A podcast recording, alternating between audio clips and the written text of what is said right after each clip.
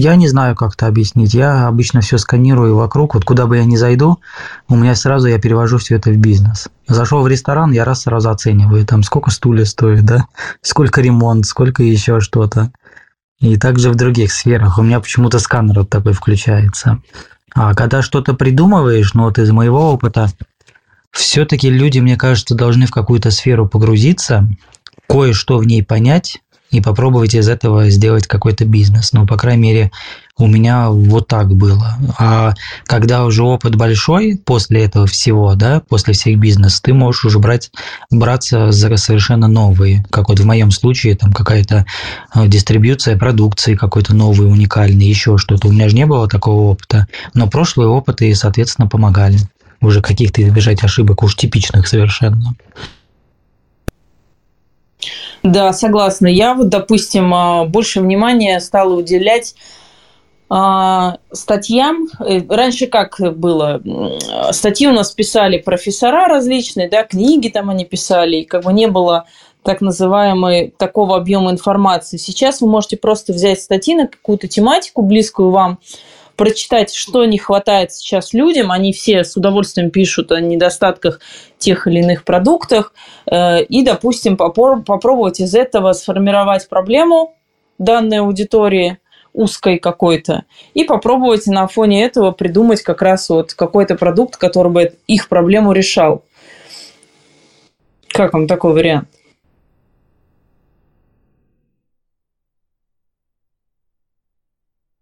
И, в принципе, можно вообще просто постоянно накидывать идеи, идеи, идеи, идеи, и в какой-то момент ты сам поймешь, чем бы ты хотел заняться. Тут же важно, чтобы еще у тебя желание было этим заниматься. Друзья, слушатели, если есть какие-то идеи для бизнеса, поднимайтесь, давайте обсудим, разберем вашу идею. Владимир.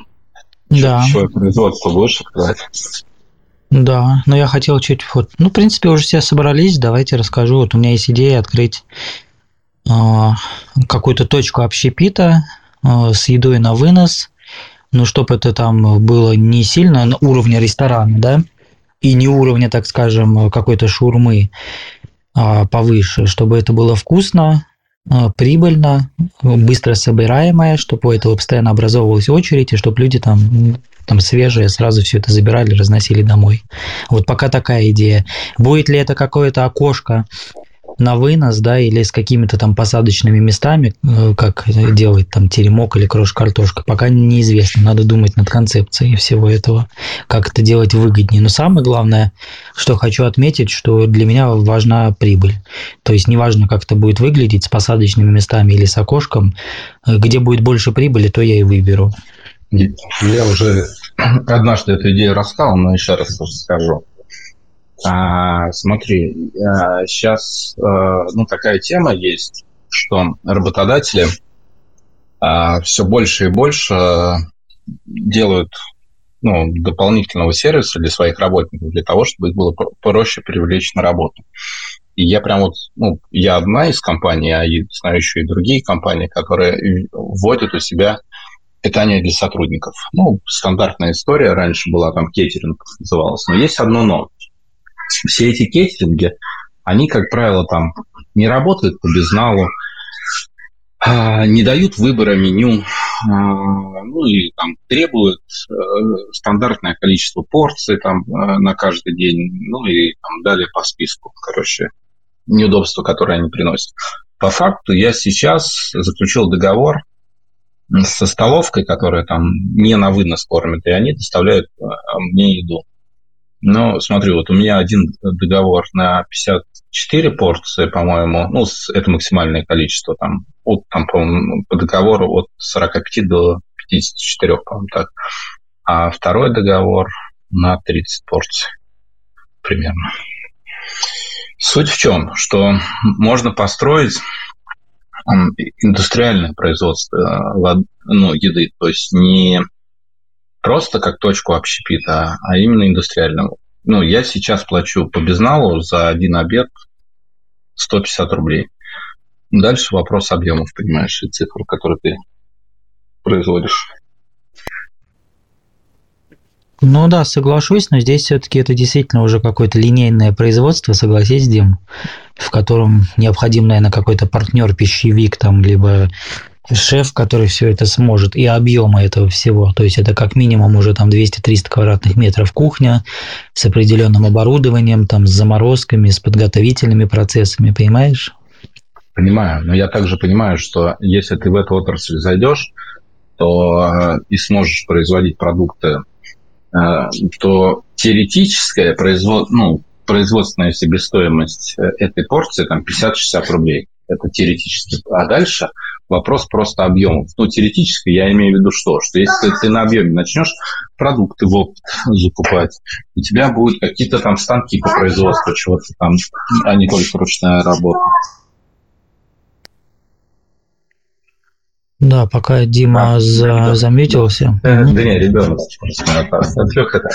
То есть э, в этой истории ну, э, только мульти, мультипликатор работает. То есть чем больше у тебя будет объем, тем больше у тебя будет ну, как бы выхлоп. Э, смотри, ну, я оценку делал. В Подольске сейчас около 20 столовых, которые не на вынос кормят. И еще есть куча кафешек, бизнес-центров, там всякие вот ну, такие другие истории, не столовые, которые тоже являются ну, потенциальным конкурентом. То есть потенциальный рынок Подольска – это 4-5 тысяч порций в день. Это, вот, это Подольск с населением 300 тысяч. Я сейчас там, не беру Москву, не беру там всю область. Дальше вопрос, насколько ну, да. получить. Слушай, Здесь а еще университеты же, да, могут э, тоже пользоваться этими услугами? Могут, да.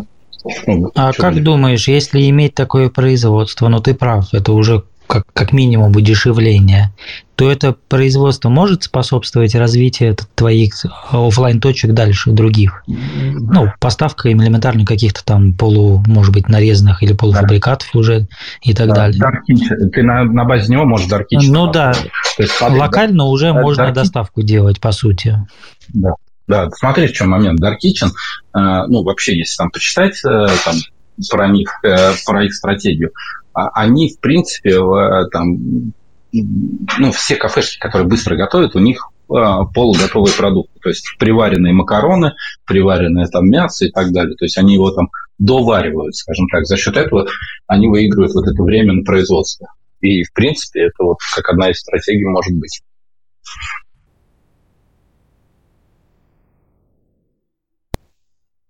Ну и здесь важно учесть именно аудиторию, да? Когда она принимает есть. решение, что она хочет есть. Есть такая тема grow food. Знаете кто-нибудь, нет? Нет.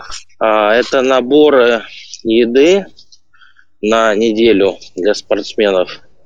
Вот кросс-продажу для этих ребят можно вот этой штукой заняться. Свет, ты говоришь, когда принимают э, решение кто? Сотрудники? Потребитель. Для... Не, потребитель. Но это может быть человек, который давно стоит в пробке. Человек, который вышел из метро и, и еще не ужинал. То есть, ну, я об этом говорю. Но ты это про Dark, уже про Kitchen говоришь, которые, ну, у Kitchen, э, э, ну, я просто по недвижке изучал эту историю. То есть, когда-то нас ждет такая история, что в радиусе километр будет Dark Kitchen. Ну, как сейчас вот самокаты, Яндекс.Лавки, э, также будет Dark Kitchen. То есть э, локация до километра будет у Dark Kitchen от потребителя. Так, а вложения какие нам потребуются? На какое количество порций? От этого же надо исходить. Вопрос, понимаешь, какая штука? Вот я знаю ребят, а, э, которые делают заморозку для ашанов. Все эти там котлеты, голубцы, все остальное. Ну, там прям завод, там большой там перерабатывающий завод с промышленными мясорубками, с промышленными цветомесками и всем остальным. Но это масштаб такой. Они там отгружают 2-3 фуры в день. Это совсем другой уровень. А тут вопрос, надо исходить из того, как первую стратегию рисовать, вторую. То есть, смотри, там первая стратегия, условно, выйти там на там, 500 порций. Если 500 порций, то Вадим правильно сказал, что нужно там 200-300 квадратных метров производства. И это там, думаю, что в зависимости от уровня автоматизации обойдется от 15 там, до там, 40 миллионов, в зависимости от уровня того станков, которые он вложит. А, а если... я, -то, я там ссылку скинул в Телеграм, то, что я имел в виду. А если выходить на уровень там не 500 порций, а там 1000 порций, то ну, при каждом следующем масштабе будет все больше там вложения в станки, все больше там, ну, в оборудование имеется в виду, которое там, заставит это другой уровень э, объемов. Я, я же, по-моему, когда-то рассказывал про китайцев, как китайцы кормят э, в своих э, кафешках, где у них там ну, кафешка делает, там, потребляет в месяц там, 70 тонн рыбы. Кафе потребляет в месяц 70 тонн рыбы, понимаете? Ну и чуть население побольше, согласись. Поток немножко посильнее идет. А там, знаешь, что есть тонкий момент. Может, конечно, там население это и побольше, ну там культура другая, там, скажем, все привыкли есть не дома. А, но там же это не одна такая кафешка, их там тысяча таких кафешек. Это просто одна из кафе, о которой я рассказываю. Тысяча в одном городе, я имею в виду. Друзья, я правильно понимаю, что сейчас, э, по сути своей, дешевле покупать готовую еду, чем готовить ее дома? Ну, как я, вот э, по наблюдениям даже.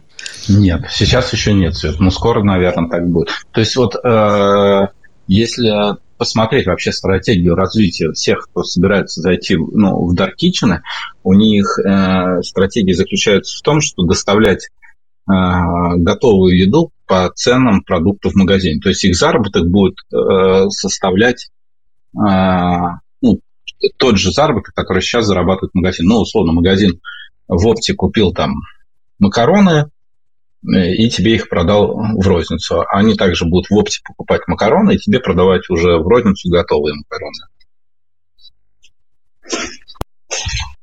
Но я добавлю, я, допустим, иногда э, беру конструктор еды домой – и, допустим, такая еда, как кролик, какие-то там соуса ресторанного уровня, да, это совершенно сейчас недорого. И я считаю, что плюс свет покупать дешевле вот такие наборы. Почему? Потому что когда тебе кладут соус, там 20 грамм, да, тебе кладут 20 грамм. Когда тебе кладут веточку свежего розмарина, тебе положу, по, кладут ровно одну веточку розмарина. И мы так примерно считали с женой, если все это ну, перевести вот на такие более-менее цены, и где тебе надо пойти купить целого кролика, там, да, целую веточку розмарина и много-много другого всего, то выходит дороже значительно. И еды, понятно, будет больше, но если. Но это еда, получается, не домашнего приготовления, а еда какая-то по особым рецептам, то, что ты не будешь каждый день готовить. Ну, это получается еда именно домашнего приготовления, потому что ты ее сам готовишь. Ну да, она идет по определенным рецептурам, и тебе привозят, к примеру, на 5 дней. Вот у тебя на 5 дней уже есть, сегодня у тебя мидии, завтра у тебя кролик, послезавтра индейка, а после послезавтра может быть какая-то там запеченная лепешка там в духовке уже в принципе с каким-то готовым тестом останется только все это разложить там с брокколи с овощами с рыбой и только запечь вот такая вот такая еда дешевле я считаю а в остальных случаях, конечно, если люди покупают там на месяц, на два, на три, как сейчас в Америке уже, да, там себе рис и гречку, спагетти и макароны, ну, конечно, это, наверное, будет дешевле.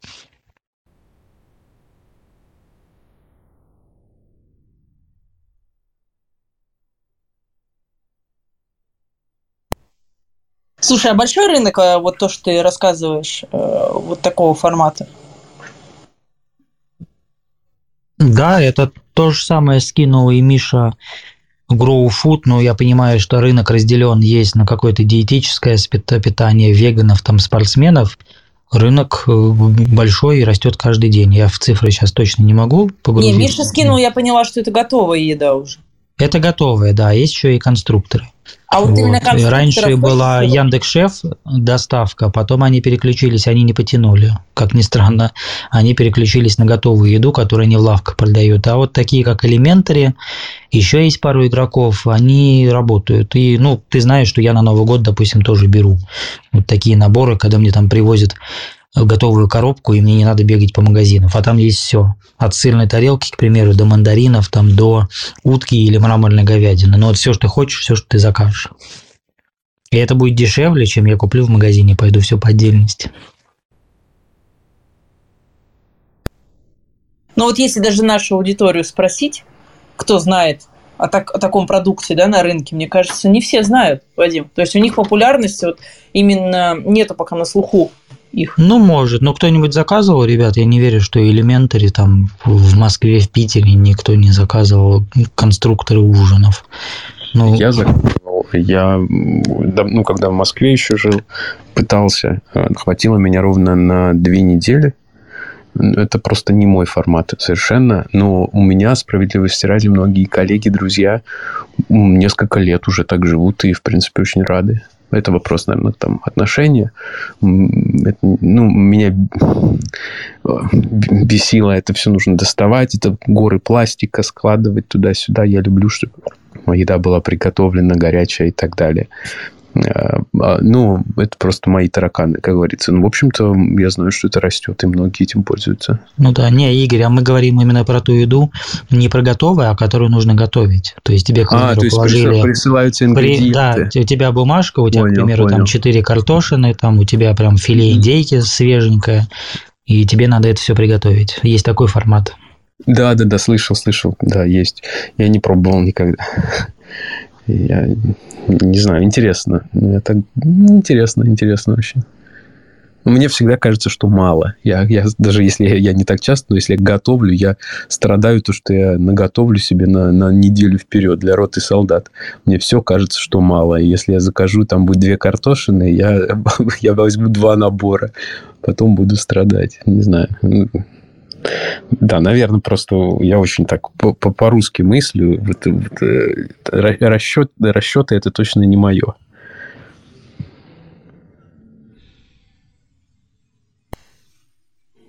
Так, а в целом, вот если не брать э, еду, да, какие сейчас э, идеи для бизнеса, вот, что сейчас не хватает потребителю, в каком направлении можно сейчас смотреть?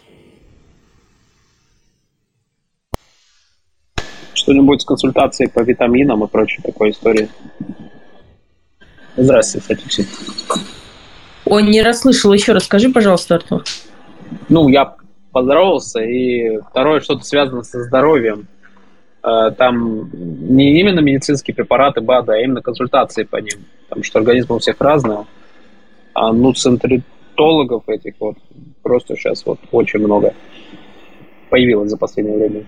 Ты имеешь в виду подбор э, витаминов и правильное их употребление, да? Ну да, если бы там, допустим, человек подсказал, вот э, я Артур, да, я ем то, все, вот живу так, сяк. Мне человек сказал бы, так, тебе, Артурик, давай договоримся с тобой раз в квартал, ты вот в iHerbs или ведом берешь именно вот это, вот это и вот это. А, Что-то плюс-минус такое. Артур, ну ты же понимаешь, что вся эта, как тебе сказать, гадание на кофейной гуще без э, химического анализа там, крови и полных анализов, она невозможна нормальная. Не, я бы не хотел именно вот эту тему разгонять, э, насколько справедливо или нет. Просто как идея. Вот я сижу такой, ну, думаю, в чем нужда? И вот первое, что в голову пришло, я вот сюда и озвучил. А там уже детали, ну, влево-вправо можем как угодно обсуждать. А мне, кстати, кажется, что это в этом есть рациональное звено. Я просто пару дней назад буквально разговаривал с хорошим своим другом, он вернулся из Москвы. И вообще, и статья была э, пару месяцев назад, я где-то читал, пора вообще бум всех этих консультационных услуг, начиная от инфо-цыганства, которое, пожалуй, мне кажется, ни в одной стране так мира не стрельнуло, как в России, а, ну и заканчивая любыми консультационными услугами, вот эти все, да, магические, там, вот, ну, в частности, витамины, то, что вы сказали и так далее. И вот друг мне рассказывал, как у него несколько знакомых какие-то записали курсы, невероятные деньги на этом подняли, просто вот, ну, опять же, это уже ближе к инфо инфо-цыганству, ну, там какой-то курс там по маркетингу один из них сделал, который прочитал две книги про маркетинг, и тут же он такой харизматичный паренек записал все там по какие-то там по 3000 рублей продал, по 16 миллионов сделал за год на этом. Э, раскрутил ага, там конечно. все вот это, посеял и так далее. Ну, ну я, я опять же, это не мой друг, друг друга, конечно, может, я... Э, но это не, не, вот, не, не совсем уже там личностный рост. Но он действительно записал какие-то курсы, и вот что-то такое там по подпискам и так далее. Не знаю. У меня тоже есть подруга, которая там э, подкаст сделала, его монетизирует сейчас неплохо. Я не к тому, что это хороший, просто я вот вижу это, мне кажется, может быть, со стороны наблюдения, да, но, ну, наверное, согласитесь, что в России вот этот сегмент, он просто какой-то, он, ну, взрыв, взорвал, взорвался несколько лет назад, и до сих пор работает, да, то есть я не наблюдаю такого в европейских странах, например, в частности, Там потому просто что... Там это... мамонт перевелся, понимаешь? Вот ну, здесь очень все лицензировано, здесь очень тяжело с курсами, если ты какой-то курс, то ты должен быть там, во-первых, сам, сам, сам, сами люди, они как бы очень недоверчиво относятся, кто, кто их учит, нужно показать там, что ты можешь учить, у нас легко. Ну и тут еще регулируется это все достаточно сильно, ты просто там должен получить лицензию на многие вещи, там, по психологии, технологий, например, и так далее. А у нас этого нету, и поэтому э, как бы это и минус, и плюс. Минус, конечно, глобальный, потому что ты смотришь на это все инфо-цыганство и просто в обморок падаешь от того, чему учат. Но плюс в том, что наживо, то есть такой рынок, на котором можно легкие деньги сделать. Ну, не, может, не супер легкие, но тем не менее, согласитесь, э, это есть. Вот. Ну, кажется, кажется. Там их просто столько, что они сами себя в конкуренции сожрали. Так, смотрите, мы запустили в нашем телеграм-канале опрос. Он анонимный, можете поответить вот насчет, есть ли у вас какая-то идея для реализации в этом году. Там есть да, нет, и еще несколько вариантов. Есть деньги, но нет идеи, есть идея, но нет денег. И кто не знает, сверху вот над нами есть такой черный квадратик. Это можно туда перейти именно в телеграм-чат. Нажать, потом будет go to link, и вы попадете в чат и там можно проголосовать, нам будет интересно это. А, есть идея, но у меня играет музыка, Владимир. Э, ну, тоже как вариант. Там есть еще пятый вариант. Надеюсь, у нас таких немного, но мы его пока оставили. Рынок франшиз, кстати, как таковой. Очень много предложений по франшизам. Причем от тех, у кого там а, буквально там какая-то палаточка своя, пивнушка своя или там табачная там по полу что-то там, полулавка. Они поработали, там обанкротились, пришли ребята, которые там в рынке этих франшиз такие, давай-ка мы опишем все, что у тебя тут происходило, и будем а, это дело проталкивать уже в массы. Ты же как эксперт разбираешься, да? Мне даже с такими предложениями как бы это Видимо, за счет этого рынок растет. И по факту это фантик.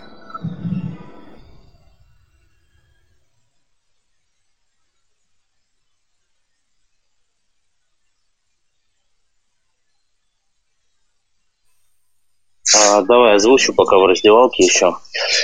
А, идейка у меня такая, такой же агрегатор, как сейчас по вскрытию, только делать по, а, по помощников на дороге, это там замена автошин и так далее, когда к тебе приезжают и к твоему месту прямо как переездной шиномонтаж. Вот так же вот такую агрегацию сделать по миру. А в Москве же есть такая? Это в Москве. Я делаю наподобие Убера по всему миру. А-а.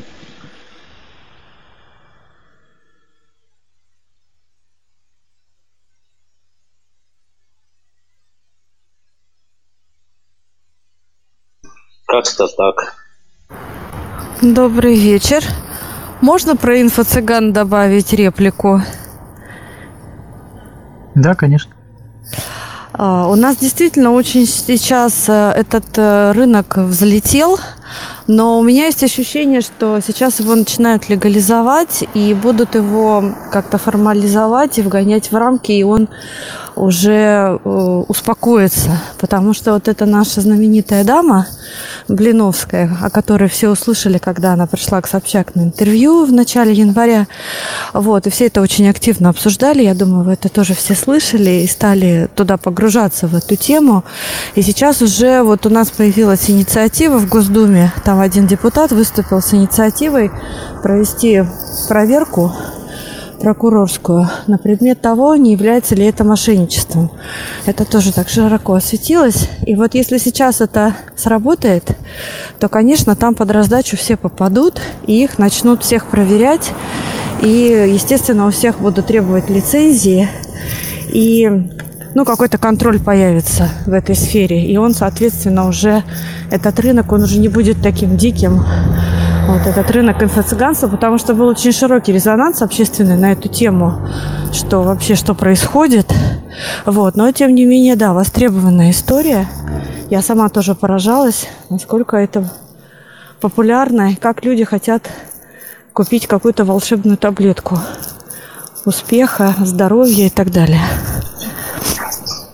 А, ставлю 5 копеек, да?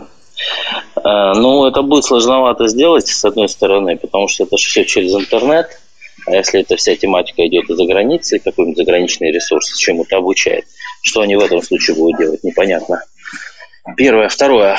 А если обучающий курс автономный и обучает с той стороны искусственный интеллект, то кому прилетит? Это третье. Я бы еще добавил, что все-таки дело не в лицензировании, упорядочении, а люди-то сами туда, Ольга, деньги несут. И надо удивлять какой-то поток, сколько этих лашпедов. И вот пока люди сами не начнут думать, как зарабатывать действительно своим умом деньгами, деньги, то, наверное, хоть лицензируй, хоть и нет, они запустят это на левых людей, там, с Запада, любым другим способом, и это все будет также процветать. Ну, значит, все делают правильно а то, что идет пропаганда уже из, не знаю, федеральный канал не скажу, но если э, на YouTube идет пропаганда, что это плохо, да, мы пока что в этом деле ну, не особо вовлечены, но когда пропаганда там будет год, два, три, то вряд ли уже такие массы туда пойдут, понимаете? Это как с МММ в нулевых. Ну, мне так кажется. А их сажай, не сажай, толку-то. Ну, э, пирамиды до сих пор как существуют, как существовали. Смотрите, мне интересно было, я как-то раз обсуждал с коллегами, и был такой персонаж, э, Роб, Робинсон, по-моему, он вот приезжал один из первых в Россию, и мы как-то сидели с коллегами вот здесь, э, в офисе, и я задавал вопрос, э, и они не знают его, но мне вот так один из них объяснил, что это было лет 10 назад, такая волна, когда приезжали какие-то коучи и так далее. И э, почему здесь, там, ну, почему вот в там, Швейцарии этого, например, практически нету? Мне это объяснили как то, что э, судебная система позволяет, условно говоря, ты пошел на этот курс, помахал руками, покричал там заклятие, да, и у тебя денежка не получилась. Ты подаешь в суд, и, соответственно, ты можешь засудить этого человека. Поэтому это вот, ну, прежде чем кто-то здесь что-то опубликует, э, да, ну или там пригласит, они отлично понимают, что это ответственность, за которую они потом могут попасть. Поэтому вот регулируется здесь прежде всего это таким образом. Э, потому что миллион кейсов было 10 лет назад, вот прокатилось, когда подавали на всяких там натуротерапевтов, вот этих коучей личностного роста и так далее. И куча штрафов было заплачено, и поэтому сейчас эта волна здесь практически сошла на нет. Ну, правильно, у нас это просто позднее началось, поэтому позднее, конечно, идет развитие всего этого процесса. Просто понятно, что технически, конечно, это будет сложнее, естественно. Но сейчас вообще, вы знаете, вот интернет тоже э, право, да, вот интеллектуальная собственность. У нас же это сейчас только все развивается. И, конечно, у всех возникают вопросы, каким образом привлекать к ответственности. Но поскольку этим уже занимаются, в принципе, и есть люди, которые действительно в эту тему погружаются, и кто действительно там хочет туда вкладывать да, свои усилия, и уже формируется практика судебная. Вот, соответственно, это все постепенно и будет формироваться. Конечно, это все не за месяц произойдет. Я прошу прощения, тут по улице бегу с собакой, но тема просто очень интересная.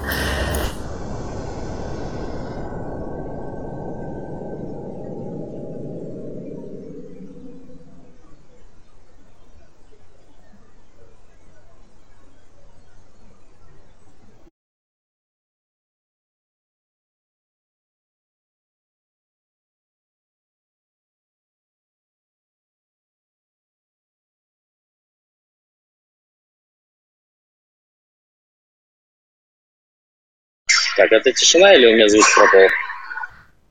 Ну, тишина. Ну, все задумались, наверное.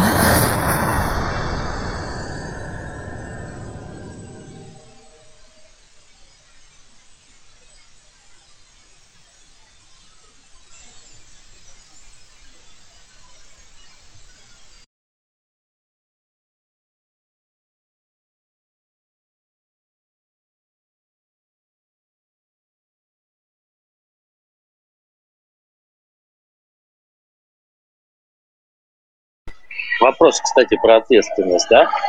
А вот если все-таки этот курс проводит искусственный интеллект, кто ответственный?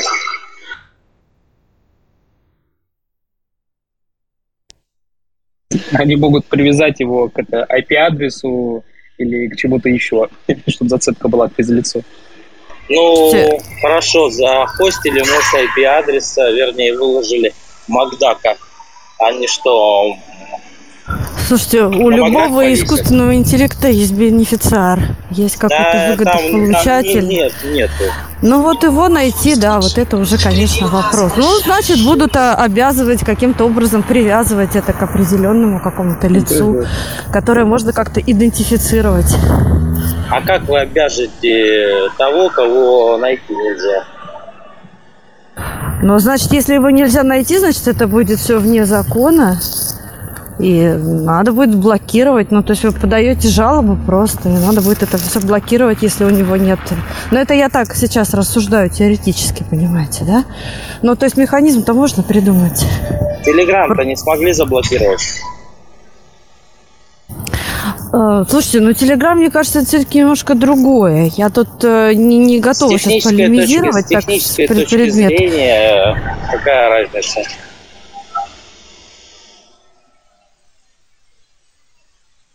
Да, они просто взяли акции Телеграма и все. ВТБ там части акционеров у них сейчас.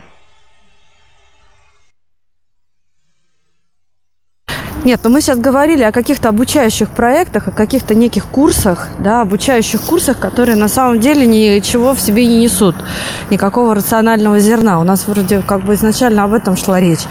А телеграм-канал это уже все-таки мессенджер, и это какая-то даже социальная сеть, мне кажется, я не про это, я про, я про блокировки. Просто есть динамическое перемещение приложения, и какая разница? Ты заблокировать не сможешь.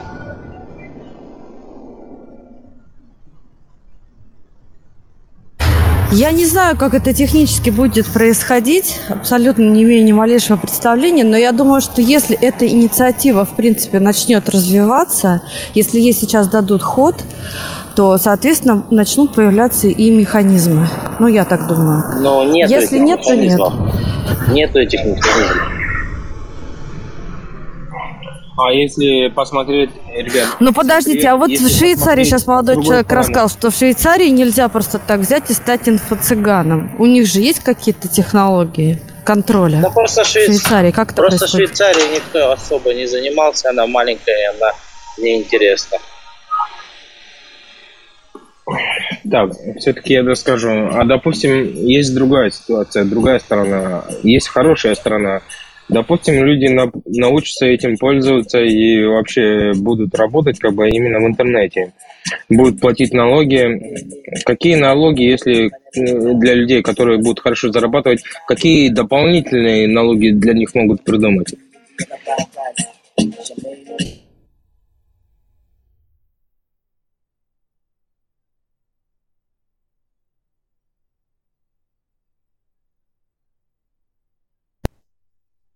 Слушайте, ну налоги, это опять же, налоги это какое-то ид- идентифи- заидентифицированное лицо должно выплачивать, опять же вопрос.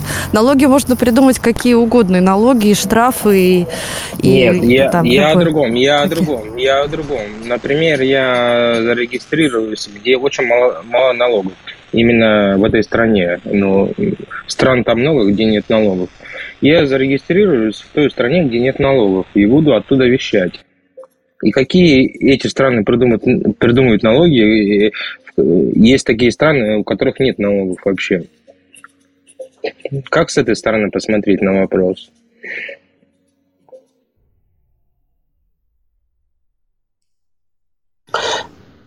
Не, ну это, это же регулируется с точки зрения закона, это там какая-нибудь просветительская деятельность на территории России, неважно какая юрисдикция. То есть, конечно, лазейка там будет, но это будет незаконно. То есть, это будет баниться, искать и так далее, да, то есть, ну...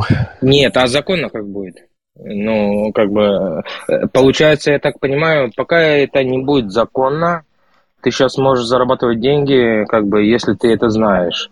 А пока это все узнают, ты можешь это делать. А когда это все узнают, ты уже будь добр, как бы соблюдай правила. Я правильно понимаю? Подожди, а что значит на территории России? Есть домен, допустим, с филиппинской зоной.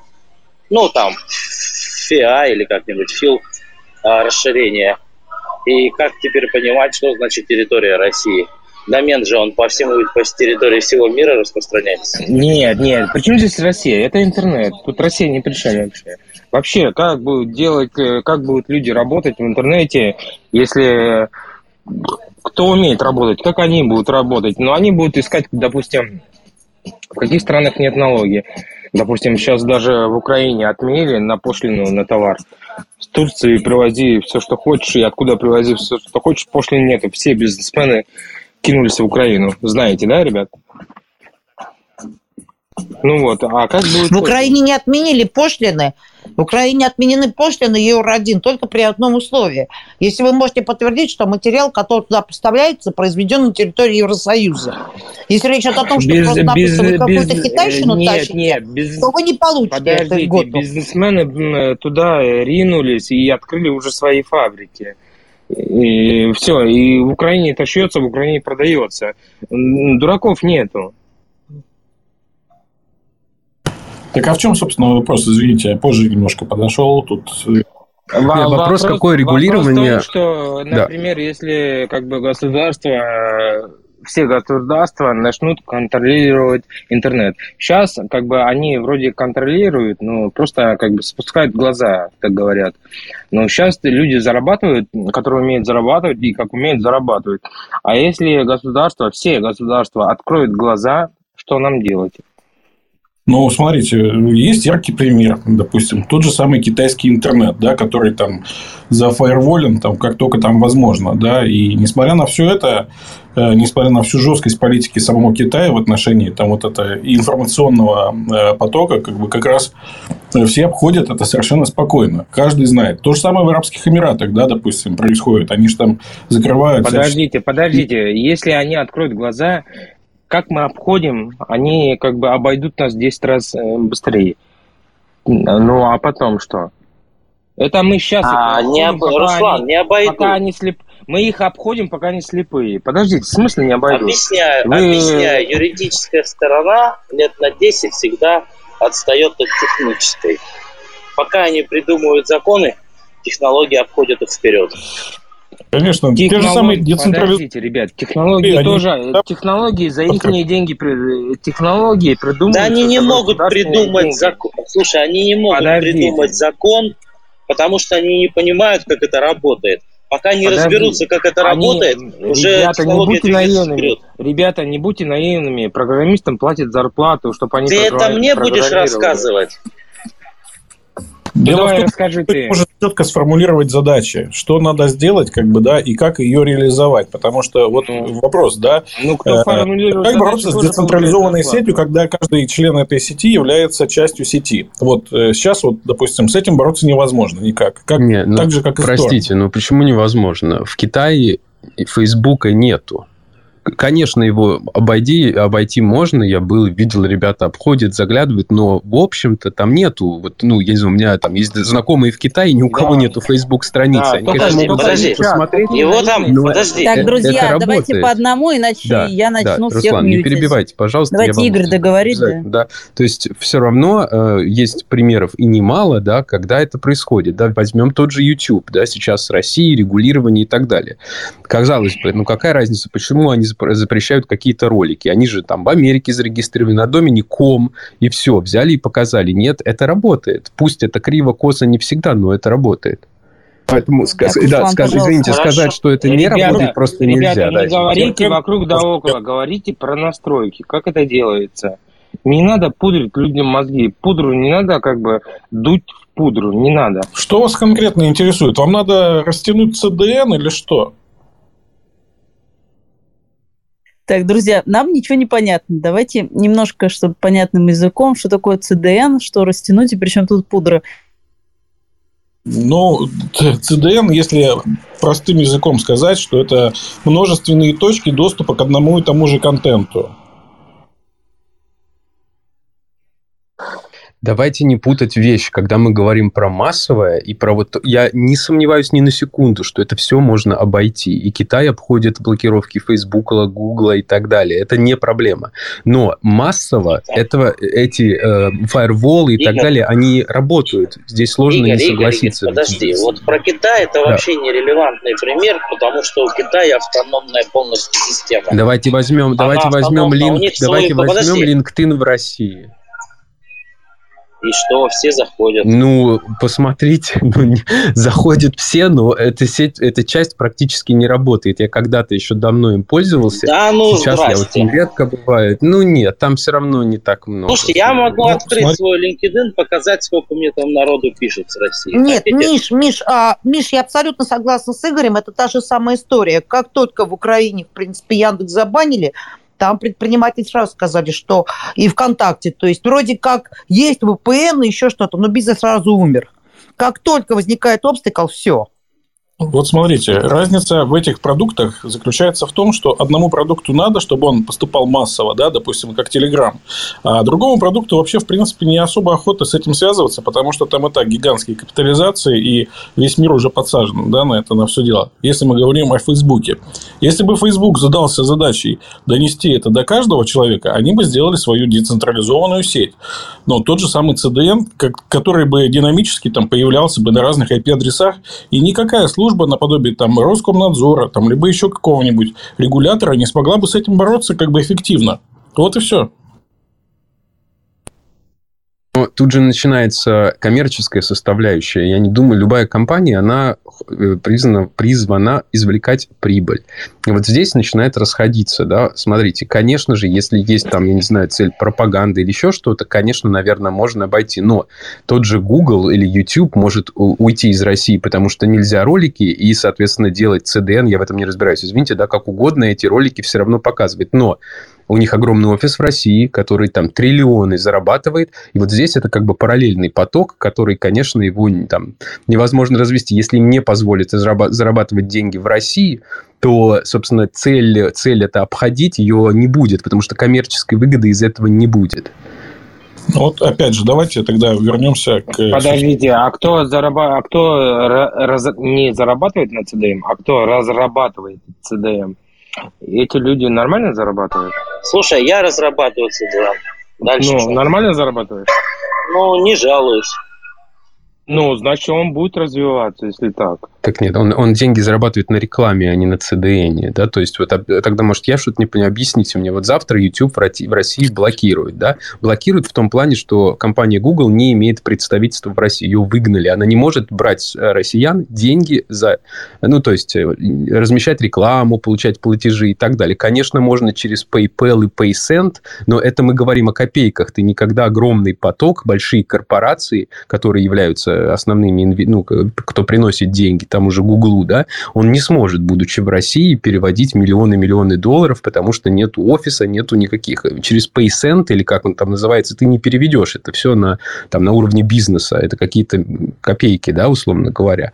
И тогда экономическая составляющая целесообразность при отсутствии Google в России исчезает. И тогда ну, зачем им там эти CDN создавать и так далее? Просто страна вычеркивается и все. Ну вот смотрите, э, значит, э, Россия это, ну, в самом очень таком очень э, радужном приближении, это 140 миллионов. Извините, извините, я вас перебью на минуту. Ну зачем? Мы рассуждаем это для обычных людей, для нас, чтобы понимали, что у нас есть как бы фундамент. Ну, как бы обычные люди, допустим, сейчас ты, допустим, Россия раз э, обанкротился, да, российский рубль, ты раз ушел в биткоин, да, обычные люди должны об этом рассуждать, и такие специалисты для обычных людей должны быть. Я об этом говорю. Можно я не продолжу там идею свою э, по поводу того, что Россия это в самом там радужном приближении это 140 миллионов населения, вот, и население довольно пожилого, скажем так, да, для которых не особо важно э, вот этот, ну, скажем, медийный ресурс, да, вот этот, это раз. Два. Э, то, что, э, допустим, если опять же сравнивать офис э, Фейсбука, у которого основные инвесторы находятся, опять же, не в России, а в США, и котировки акций, э, допустим, Фейсбука никак, ну, я думаю, что сильно не зависят от, российской, э, от российского рынка. Вот. Им, в принципе, будет без разницы абсолютно, будет Россия на Фейсбуке или не будет. В тот же самый момент, допустим, Дуров, да, имея инвесторов, в основном российских, там, ну, в том числе, как бы, и, в том числе и российских инвесторов, и с э, перспективой выхода там, на тон, да, по-моему, он же тон этот придумал э, криптовалюту и собирал инвесторов больших, ему нужно было показывать то, что его детище как бы работает и работает безотказно. Поэтому он, допустим, был мотивирован на то, чтобы создавать, опять же, тот же самый CDN, да, свой. Так вот, э, я это к чему говорю? Я к тому, что если будет такая задача стоять, то никакое, как бы, опять же, правительство с этим не справится. Это уже доказано. Другое дело, что как бы все будут, естественно, считать деньги. Вот Дурову было важно, чтобы деньги там как шли с России, да, потому что капитализация у него в основном как бы и основные пользователи все российские. А Фейсбуку как бы вообще в принципе не важно. 400 миллионов американского населения против там, допустим, 140 там, миллионов российского – это ничто. Слушай, да, я, да, я именно об этом говорю, чтобы для обычных людей был выход хоть какой-то чтобы обычный человек мог бы куда-то выйти, как бы, и вывести свои деньги, и как бы сохранить, их. Я об этом и говорю. Ну, здесь я совершенно не согласен. Безусловно, американский рынок в разы больше, но в России Google делает порядка полумиллиарда долларов. Это, конечно, не так много, как в Америке, да, но тем не менее из этого состоит бизнес. Наверное, кажется, любой человек, который работает в большой корпорации, отлично знает, как болезненно это все уходит. Простите, даже хороший, самый, мне кажется, лучший пример, даже Беларусь. Сейчас, казалось бы, это просто копейка, но ни одна э, корпорация международная оттуда не уходит. Каждая копейка составляет лишний процент прироста там, э, стоимости акций Нет, и так далее. Никто с этим я, не расстанется. Я, я не могу вами... представить себе, что Цукерберг говорит, да, полмиллиарда почему... долларов... Может, Руслан, подождите, ну не перебивайте, пожалуйста, да? Цукерберг скажет, полмиллиарда долларов, да херня, пожалуйста, брошу это. Конечно, они будут... Apple офис сегодня или вчера открыл в России, казалось бы, да, но тем не менее, это немножко не, не, не очень правильно.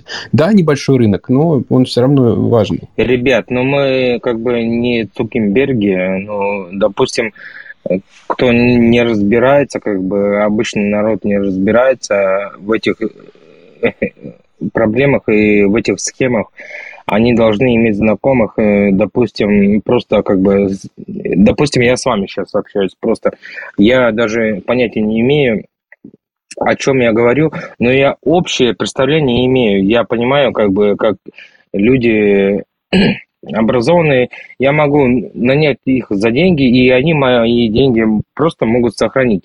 У обычных людей должна быть такая возможность. Я так Друзья, я прошу Простите, прощения. Я запутался, я ничего да. не понимаю. Мы вроде про идеи для бизнеса немножко ушли в сторону. Давайте я вам дам возможность завершить вашу беседу. Немножко там к концу ее давайте подведем, чтобы вернуться к общей теме комнаты. Резюмируем, да, Свет. Давай я, резюмируем я, и начнем честно, как бы новую потеряла тему. нить в серединке, да, поэтому давайте, если есть что-то еще сказать друг другу, Игорь и Руслан по теме. Да, я, если можно, то есть как я это понимаю, я совершенно согласен с Русланом и не спорю о том, что для то, что называется для простых людей, как Руслан сказал, согласен, да, то есть э, это важно, нужно, и есть способы обхода, они будут всегда и так далее.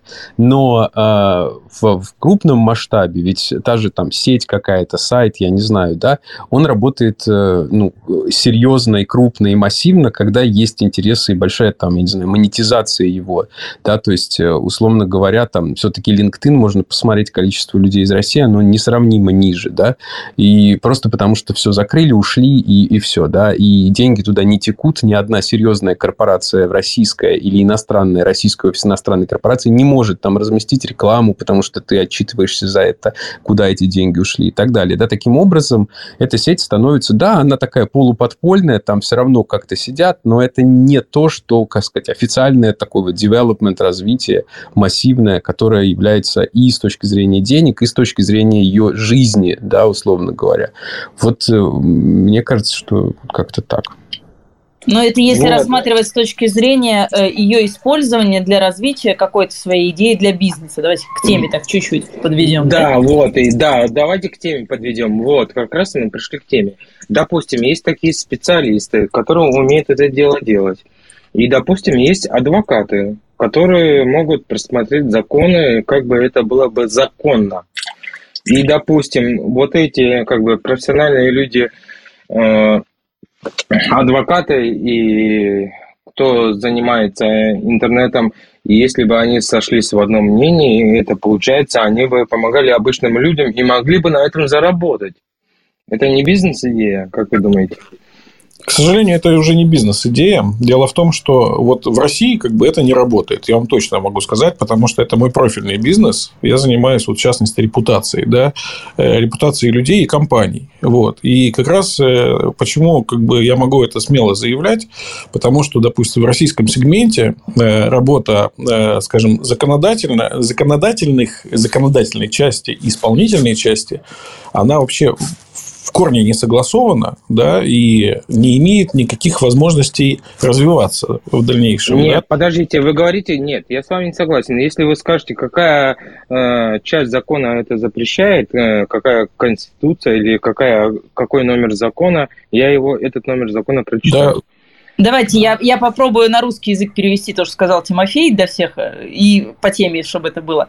А, когда люди начинают свой бизнес, получается, о чем говорит Тимофей, что есть законы, в рамках которых... Какие законы? Какие, какие законы? Номер закона? Ну, хорошо, какие налоговый законы? кодекс вас устроит? Налоговый нет, кодекс? Не, номер закона, номер чтобы я прочитал. Ну там тысячи э, законов. Ну, вот, простите, пожалуйста, объясните. Я 10 минут слушаю, я ничего не понимаю. Свет, о чем идет Они речь? говорят вот о можно том, что э, начиная свой бизнес, именно, ну я так поняла, что с акцентом на Россию, что это сложнее, потому что нет, а, там продвижение нет, не так, по Не, не так, не так, не так. Я сейчас объясню. Извините, пожалуйста, перебил вас. Речь идет о том, что если произойдет в каком-то государстве инфляция, и чтобы вы свои деньги не потеряли, например, вы э, смогли бы купить биткоин или какую-то другую валюту, Ой, свои Руслан, деньги сохранить. у нас в комнате эта тема не поднимается. Мы все бизнесмены, у нас все деньги в бизнесе, в живом бизнесе, в реальном секторе. Я понимаю, ну я понимаю, да. но если, смотря в какой стране вы находитесь. Руслан, Ру, Руслан, Света, давайте остановимся. Давайте без обид, да, пользуясь статусом модератора, я говорю одну простую вещь. А, Руслан, мы очень долго слушали, вот. Но речь идет о том, что я не вижу никакой конкретики, никакого мяса. Просто заниматься философией – это не в этой комнате. Зоя, Зоя, девушки. Так, дело мужчины... в том, что я тоже не вижу никакой конкретики. Я тоже, поэтому я... Руслан, Руслан, одну секундочку. Смотрите, я вот сейчас еду по трассе, все занесено снегом. Вот у меня вопрос, вот почему нельзя сделать дороги с подогревом? Давайте подискутируем на эту тему, а?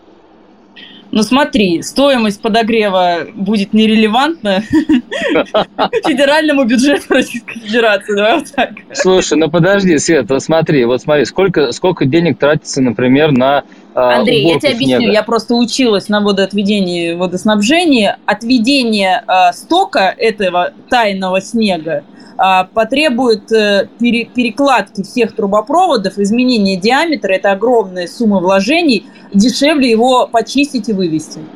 Слушай, ну а смотри, он же ведь не, не, одном, ну, не резко будет таять, там небольшой поток воды же будет. А тогда идти. ты эффекта вот не, ты знаешь, не получишь, Андрей. Так зачем тебе чуть-чуть тающий Причем да? самое неприятное, Андрей, что у тебя вся эта система будет работать только три месяца в году.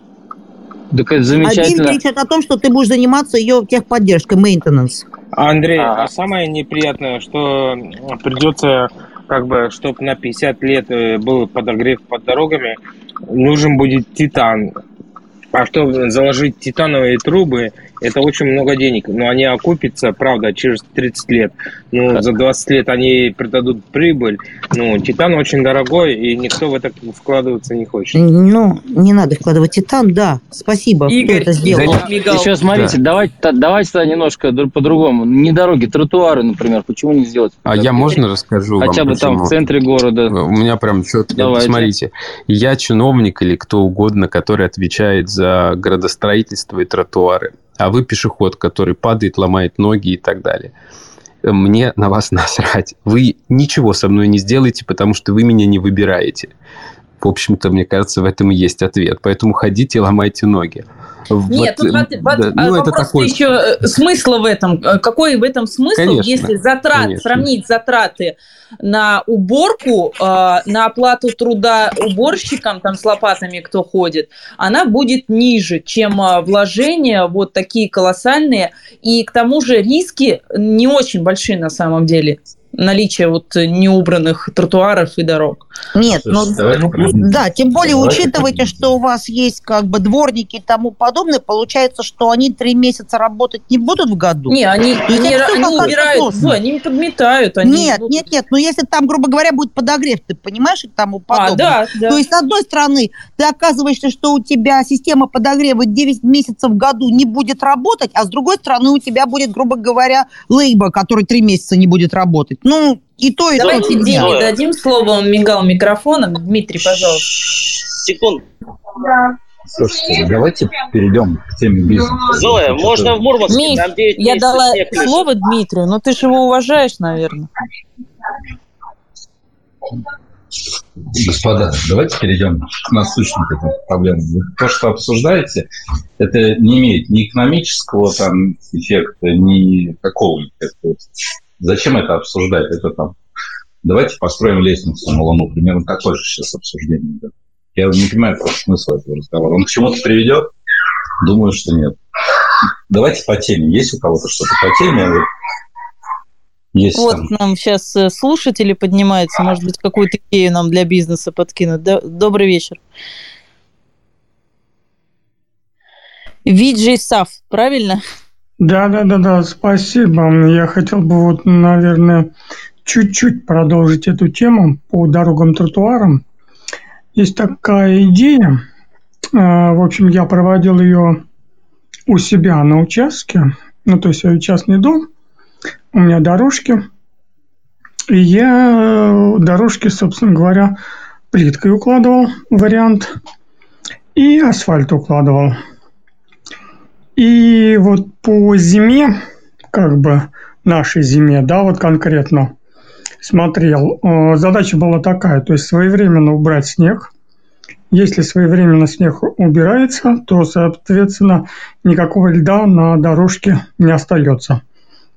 Но это возможно при условии, что это не плитка или нечто похожее, но с некой как бы теплоизоляционной прокладкой, скажем так. Ну, то есть эксперименты были, я клал пенопласт под дорожку, и получалось, что вот этого льда при своевременной еще раз уборке, да, то есть вот снег прошел, тут же убрать, а, обледенения нет. Вот если такую идею протолкнуть в бизнес или как-то вот ее реализовать на государственном уровне, то я думаю, что она будет с минимальными затратами и будет работать. Спасибо. Спасибо большое. Так, давайте поприветствуем Сергей к нам присоединился. Добрый вечер. Да, добрый вечер.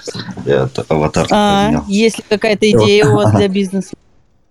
Да, вот я думаю, вообще идея для бизнеса это вообще третий вопрос, да. Вот самое главное это вот реализация. Вот с идеями очень много людей, а вот адекватных исполнителей или же кто может воплотить это э, в жизнь, их, я считаю, единицы людей. Работы вот в Москве вот нереальное количество, да. Хоть чем занимаюсь вообще. Я вот никогда асфальтированием, благоустройством не занимался. Я вот стал заниматься. Как бы все получается, нормальные деньги заработал, да. Никогда вот детские беседки не делал. стал их делать вот адекватно, как бы э, хорошо общался ну, с заказчиком, да, я вот ему не грубил, все, что он мне говорил, я просто брал и выполнял. Я вот на субподряде, получается. Как бы и тоже вот все деньги заработал. Я как вот беседки я вот делал. Э, ну, там не очень огромные суммы, да, там вот ну, 10 миллионов, наверное, вот контракт был. Я нашел э, проектировщика, кто это запроектировал. Мы просто взяли, скопировали беседки, которые уже есть, э, ну, э, нормально, которые смотрятся, да, и адекватных сварщиков как бы привезли вот с Армении. Вот прямо на месте сварили, все сделали, покрасили и вот замечательно как бы сдали. Вот идея для бизнеса, я думаю, это вообще как бы второй, третий вопрос. А вот самое главное, вот хотел мысль передать то, что вот а, сейчас предприниматель это а, не совсем, он должен не только вот одно что-то знать, да, а он должен быть более универсальный, вот, э, и в нал... с налогами разбираться, и в экономике чуть-чуть разбираться, да, и вот ну, своим делом, ну, гореть, жить этим, вот тогда у него будет получаться. А вот если, конечно, есть предприниматели, которые вот с налогами, там цифры не очень умеют считать, там кассовые разрывы у них получаются, бизнес больше, больше бизнесов закрывается из-за неопытности или же скиллов каких-то не хватает у бизнесменов там, или же они э, как бы с налоговой воюют, и таких ну, очень много компаний, которые закрылись, там 115 закон, или как-то, э, как сказать, ну, сейчас другое время. Тут угу. не, не только один скилл нужен, а вот более такой разнообразный человек нужен. Вот. Ну, и... получается, подводя итоги из того, что вы сказали, получается, что если вы при общении где-то познакомились с каким-то человеком, он говорит, нам в компании, вот мы ищем подрядчиков, такие-то работы, и тут же можно понять, что ты можешь э, оказывать эти услуги и заняться этим вопросом. Да. Но при этом ты должен э, иметь определенные знания в экономике, Э, немножко хотя бы разбираться в финансах, э, понимать, где, как э, там, найти поставщика, все это организовать, организаторские какие-то способности. То есть, соответственно, перед тем, как, принципе, заниматься бизнесом, нужно хороший скилл получить, как вы выразились, и при этом еще уметь это все реализовывать. Идея да, тут и... в меньшей степени значения имеет. Да, и вот культурно общаться. Вот я очень много людей заметил. Вот в строительстве сплошь и рядом, да. А, люди постоянно какие-то опаздывают. А, э, ну, может быть, даже компетентные, да. Ну, как-то обещают, потом срок не выполняют, не напрягаются сильно, да, потому что, может, они более сытые. И я увидел, что вот с заказчиками не очень культурно общаются, да тоже есть такой момент, где я, например, буду работать с тем, кто... Ну, мне удобно с ним разговаривать, да. Он мне не перечит, там, не умничает. Ну, э, соблюдать да. деловой этикет да, какой-то. Да, да. И все-таки предрасположенность заказчику в первую очередь. Ну, и с поставщиками тоже нужно соблюдать да, деловой этикет. Вот коммуникабельный человек, который, ну, приятный человеком общаться. А есть такие, да, хорошая фирма, да, да, они могут выполнять, но мне с ними совсем неприятно работать. Там как-то один негатив и пальцы гнут. Там. И, и такое есть. Так, хорошо, спасибо. А, Сергей еще нам к нам еще один присоединился. Может быть, есть идея для бизнеса какая-то? Давайте обсудим. Так, на скидку по поводу дорог, да, а, уборки снега, может быть, э, предложу монорельсы сделать. Кстати, хорошая, мне кажется, идея. Ну, всю Москву рельсами не уложишь. Так, Роман, Рома, наверное, правильно, да, к вам обращаться, присоединился. Добрый вечер. Есть ли у вас идея для бизнеса какая-то? Так, Рома пока молчит.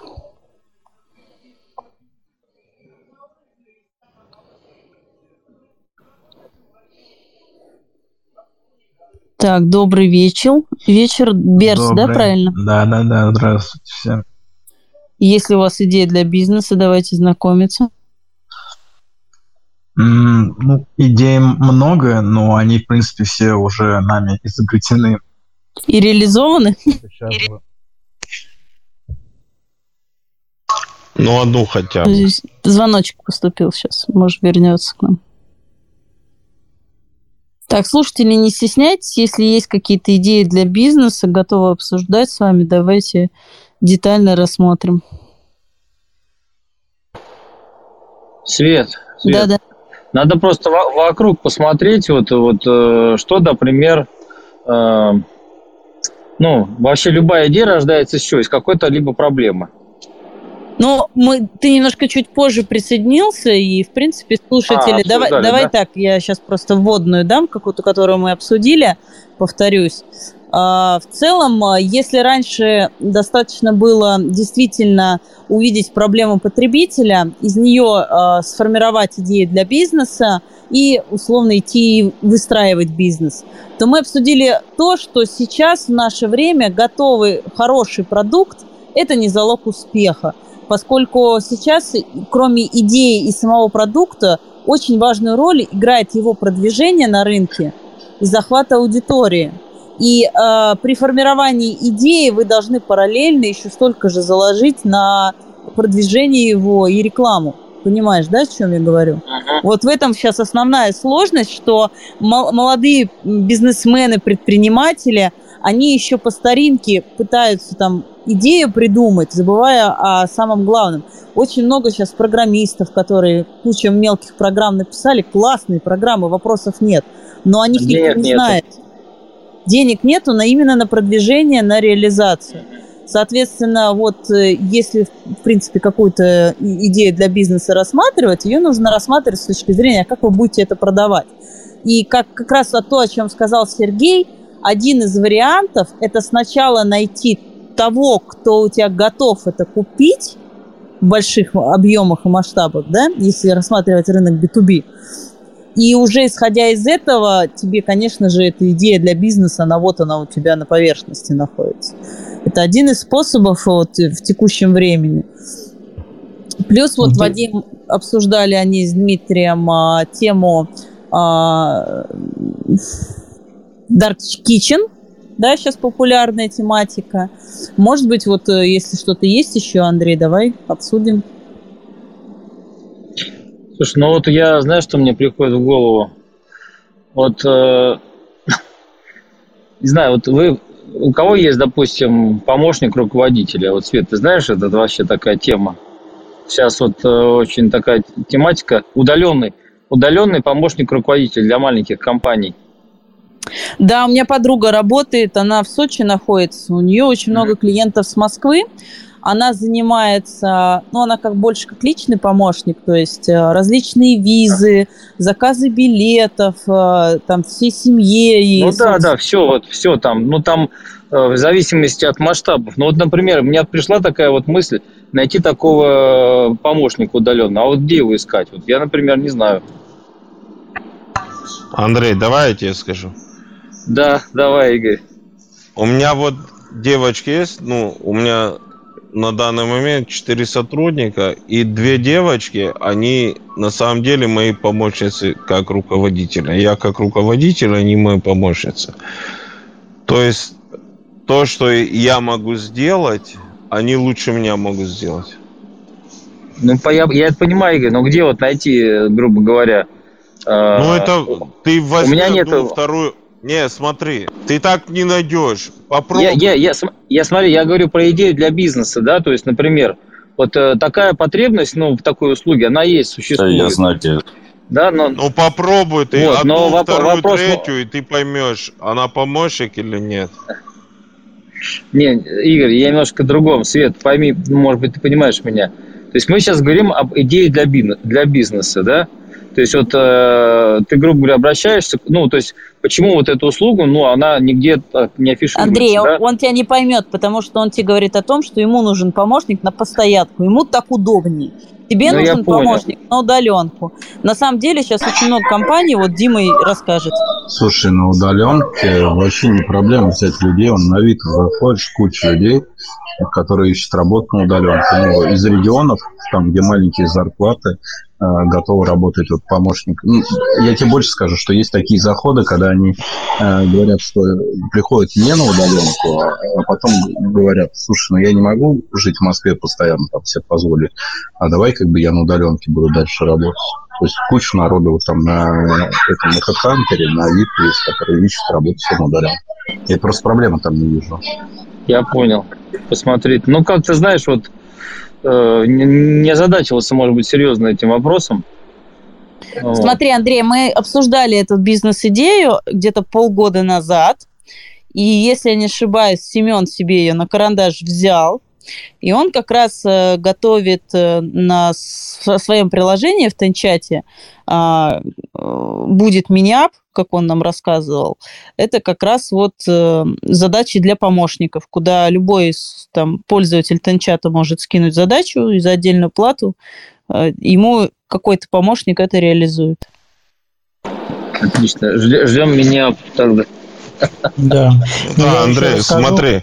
Быстро, Андрей, я пользуюсь, у меня четыре помощника, работают в разных городах удаленно. Я вот Свете уже зачитывал, и мы пользуемся сервисом, где мы оплачиваем по безналу, у нас э, лежат деньги, грубо говоря, на кошельке, да, после этого мы пользуемся разными услугами, они там замораживаются, там человек в регионе где-то там в течение недели-две эту задачу выполняют, они списываются. Но вот и для примера я вам сейчас скажу, вот я уже Свете зачитывал, у меня там разные, у меня есть разные люди, которые занимаются разными задачами, и нам так очень выгодно. Один из моих помощников а, отлично владея офисными и многими иными компьютерными программами, техническое и математическое образование, эрудирован грамотен отличных тотальных диктантов 2017-2020 года Интеллектуальное достижение первой в мире 3D Space World занесено в Википедию и принято к регистрации в Книгу рекордов Гиннесса. А, хорошо владею литературным языком, включен в 100 поэтов. Сейчас, секунду, закрылся у меня. Включен в 100 поэтов, финалист премии «Поэт года» 2011 года, рассказы и филитоны. Текст набираю профессионально, быстро, десятью пальцами, специальное обучение, плюс многие годы практики. Специалист с многолетним опытом в организации кабинетов и размещению товаров в интернет-магазинах. И там еще было не добавлено, что человек еще делает очень крутые таблицы в Excel там с определенными чистками, макросами и так далее. Вот, пожалуйста, вот такой помощник, Андрей. Нам его нам не надо держать в штате, у нас всегда есть какие-то договоренности, определенные задачи, которые мы отдаем с удовольствием вот на удаленку. Ой, классно. Вадим, а Вадим. что это за сервис, э, Вадим? Это сервис quark.ru. Это сейчас скажу, как он а. называется. Я тебе, по-моему, даже Work рассказывал это, про него. Ты это фриланс маркетплейс. Это, в принципе, а, ну, он... это я знаю, да, да. Да, То он один из... Угу. Да, там есть и разработка, и IT, и тексты. И вот как раз почему я привел, что такие люди, которые обладают там, литературным слогом, они же, конечно, помогут нам и в написании каких-то текстов и еще других задач. То же самое сейчас аудио, видеосъемка, все можно отдавать практически. 3D-анимация, там, допустим, что я еще вижу? А, менеджмент проектов, анализ информации, поиск информации в интернете, подбор резюме, продажа по телефону, телефонный опрос. То есть, по сути, можно даже ну, скинуть список с пяти тысячами контактов, и также удаленно все эти люди сделают. То есть, э, смотри, Вадим, вот эти люди, они на коворке, да, все, и через коворк идет э, платеж, правильно но, понимаю? То есть официально смотри, по безналу. Да, мы это платим по безналу, но у нас доход минус расход, ты понимаешь, систему, угу. да, нам так выгоднее. Ну, так нам но тоже. по факту, когда ты с человеком срабатываешься, и он у тебя в телеге, и вы там, к примеру, поработали два месяца, и ты видишь, что это вменяемый человек, но ты уже его можешь, по сути, у меня вот так очень много менеджеров работает, с кем мы посотрудничали пару раз, а они вот потом у нас так вот в полуштате. Но кто, кто-то самозанятый, кто-то еще. Но вот в данном случае, да, мы платим по безналу, и нам это удобно, мы это пихаем. Они дают акты все, они высылают и на бумаге все, и мы это пихаем в расход. Mm.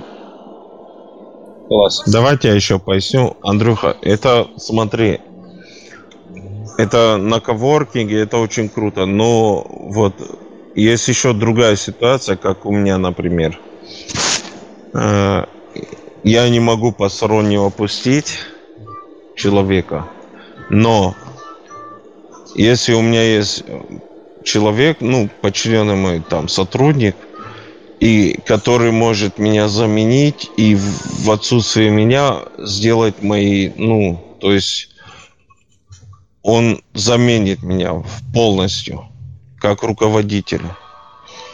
Да, это опасно, как бы, когда руководство знает, что тебя может кто-то заменить, они те, тебя могут заменить. Но это не так важно.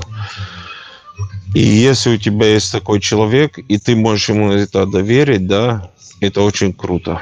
То есть у меня всегда есть человек, который может меня как руководителя заменить. Он может руководить другими сотрудниками, он может мою работу делать полностью. И он за это ничего не просит, он как бы благодарен за то, что я его научил этому. Ну, я правильно понимаю, что все-таки у всех проблема как бы с, получается с тем, что отсутствует, ну, по сути, ну, можно назвать это хом-офисами, да, вот, но Проблема, я вот на Кворке тоже постоянно как бы пытаюсь найти сотрудников на удаленку и так далее, но часто возникает проблема, скажем, и репутационного риска, да, и доверия информации, и очень большое количество людей там не являются вообще в принципе профессионалами, да, с которыми довольно сложно работать. И вот э, как раз вот эта вот идея, да, которая озвучивалась по поводу какого-то сервиса. Вот если этот сервис возьмет на себя эти риски и будет готов подписать, там, допустим, договор о конфиденциальности, о каких-то там penalties, там, да, в случае э, нарушений там, да, и так далее, то тогда это действительно будет крутой сервис. Нет, такого Вы знаете, я, я вам скажу, что ну, давая человеку информацию, естественно, непроверенному, и когда он не знает, для чего это и какие-то источники, эта информация, поверьте мне, она абсолютно бесполезна. А, второй момент, что я открою секрет, как можно пользоваться такими э, услугами, что самое э, основное – это дешевизна. А дешевизна всегда предполагает определенный риск, люди работают сразу с разных регионов и так далее. И надо просто нанимать одновременно двух-трех исполнителей. Кто сделает лучше, кто сделает быстрее, с тем потом и сотрудничаете. А риски брать за других, я сомневаюсь, что такие сервисы будут работать стабильно. Все-таки это риски наши, предпринимательские, и в бухгалтерии, как мое дело, сервис, я еще могу понять, когда они дают вам страхование, что вот на 5 миллионов рублей они все свои ошибки страхуют. Там, там действительно вопрос касается отчетности, данных и так далее. А давать какую-то оценку исполнителю и страховать его еще работу, э, сложный вопрос. Еще и может сам работодатель давать некорректные ТЗ, задания там и еще что-то. Ну вот я поэтому и говорю, что если будет сервис, который возьмет на себя все эти э, обязательства, то есть он соберет, допустим, хороших делопроизводителей, хороших бухгалтеров, хороших там каких-то коммуницирующих менеджеров, которые могут все, допустим, вопросы решать, там заказ билетов, там какие-то там поездки, согласование дат и так далее. То есть при всем при этом нести еще какую-то ответственность, конечно, это да, шикарный сервис. Я бы таким пользовался. Ну да, но вот конкретно в моем случае, за других не могу говорить, я с людьми работаю годами. Они потом оформляют самозанятость. У нас есть конкретный кейс, когда с нами люди уже 2, 3, 4 года. Ну, наверное, где-то везет, может быть, где-то там вопрос в разных э, категориях, возможно, да, не во всех категориях там есть ответственные люди, где-то есть и бездельника.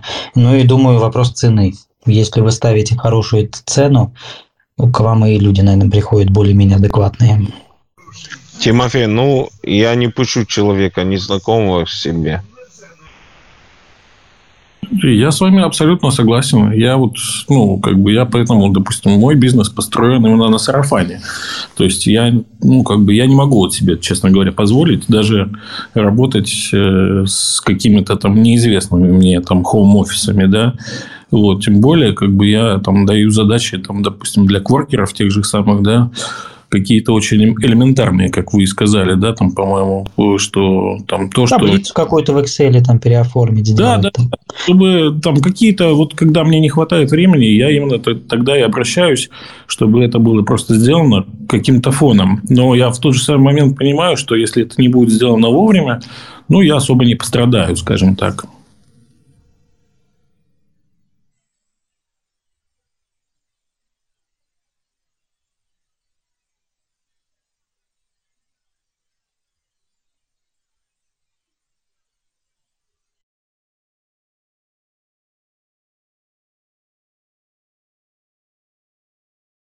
Друзья, что-то мы зависли. Давайте разве- разовьем что-нибудь. Так, по поводу идей для бизнеса, мысль такая у меня до этого хотел высказаться, все. А что думаете, что сфер уже и ниш, которые заняты уже очень много, а бизнес-идеи через нетворкинг все-таки, как думаете, помогают? Или это все-таки уже когда есть какой-то бизнес построенный, мы общаемся, приходит какая-то идея, мы начинаем ее реализовывать? Как думаете? Я думаю, очень помогает, ну, потому что я давно ну, этим занимаюсь, и как бы я всегда, ну, вы знаете, я у всех спрашиваю, всем интересуюсь, и мне кажется, что вот нетворкинг это как-то, ну, дает толчок какой-то. Даже если ты не знаешь что-то в какой-то деле, ну, ты пытаешься это запустить, скажем так.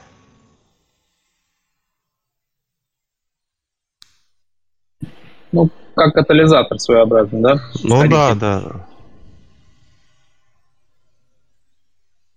И еще, конечно, от скиллов самого человека очень зависит. Вот, например, есть крупные компании, вот, например, им надо сделать э, уличное освещение, у них там у самих большие контракты, а этот контракт им ну, не хватает времени обработать, посмотреть. И можно, конечно, общаясь, ну, как бы субподряд взять или же как проект-менеджер зайти и уже брать э, ну, от прибыли, например, там определенный процент или Не, не, Сергей, я как вот, я много в инженерии проработал, как главный инженер, там много, но Нет, же это не дают. бизнес. Вот, например, это же... Да, да, да. Я, да. Инженер там ничего не решит. Я говорю полностью вз- взять этот проект под Не, себя. я да. не за то говорю. Значит, ты и проектир. Ага. Нет, я вообще говорю, вот если нетворкинг. Я Проект-менеджер имел в виду не так вот инженер там часть работы делает, а от, от я до, ну, до конца как бы. И проектирование, и установку, и сдача объекта, может даже финансирование. Ну, вот чем больше функций на себя берешь, разгружаешь вот, генподрядчика, ну и тем больше как бы уважения и можешь дальше... Я вас понимаю, да. Но это другое совсем. Как бы, ну, мы можем... Не, я да, не про там, ваши говорю, я ну, вообще говорю. Может, Не-не, я в принципе. Давайте вот я, наверное, вас совета спрошу всех. А, У нас, я уже как говорил, да, до этого э, профильно, как бы, да, вот мы занимаемся репутацией именно. И сейчас собираемся открывать офис там в одной из стран э, Европы, где э, будем готовить такой кейс, как бы э, подготовка людей к комплайнсу, прохождение перекомплайнса, заходы бизнесов э, в какие-то крупные банки и так далее. То есть сейчас это является актуальной такой моделью, да. И многие компании как бы имеют там довольно как бы серый бэкграунд и так далее. Вот и э, что бы вы порекомендовали, допустим, со стороны, что еще можно было бы туда э, подключить к такому бизнесу?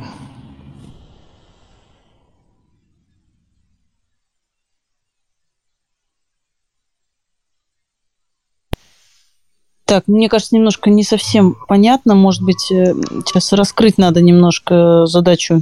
Я вот не сильно поняла, да? А, смотри- недостаточно водных, да, водных недостаточно. Смотрите, э, вводная такая, значит, э, наша компания собирается заниматься тем, что готовить клиентов к заходу в крупные коммерческие или государственные банки Европы.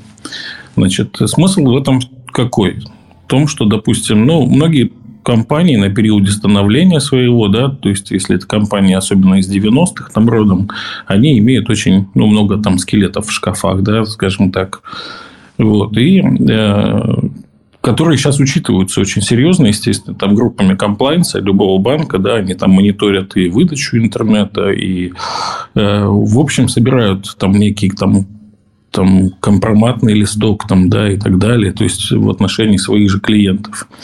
для того, чтобы понимать, насколько как бы высоки их репутационные риски как банка обслуживать эту либо компанию, либо клиента. Вот. Это основной бизнес, да, который сейчас, ну, как бы, сейчас мы и проводим, да, и будем дальше проводить. И вот, собственно говоря, ваше мнение, то есть, допустим, вы все предприниматели, руководители, что бы вы хотели, допустим, получить э, какие-то дополнительные опции, допустим, для такого вот офиса, как наш, э, что мы могли бы предложить вам?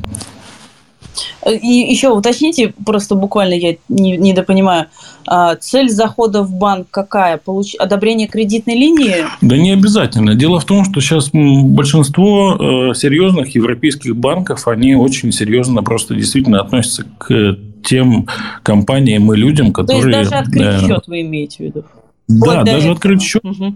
Да, даже элементарно открыть счет для компании, либо для физлица, это во многих банках сейчас является проблемой. Хорошо, я сейчас переформулирую многие... тогда для наших бизнесменов. Если они а, захотят выйти на рынок зарубежный, им нужно будет осуществить а, там, связь э, с местным банком.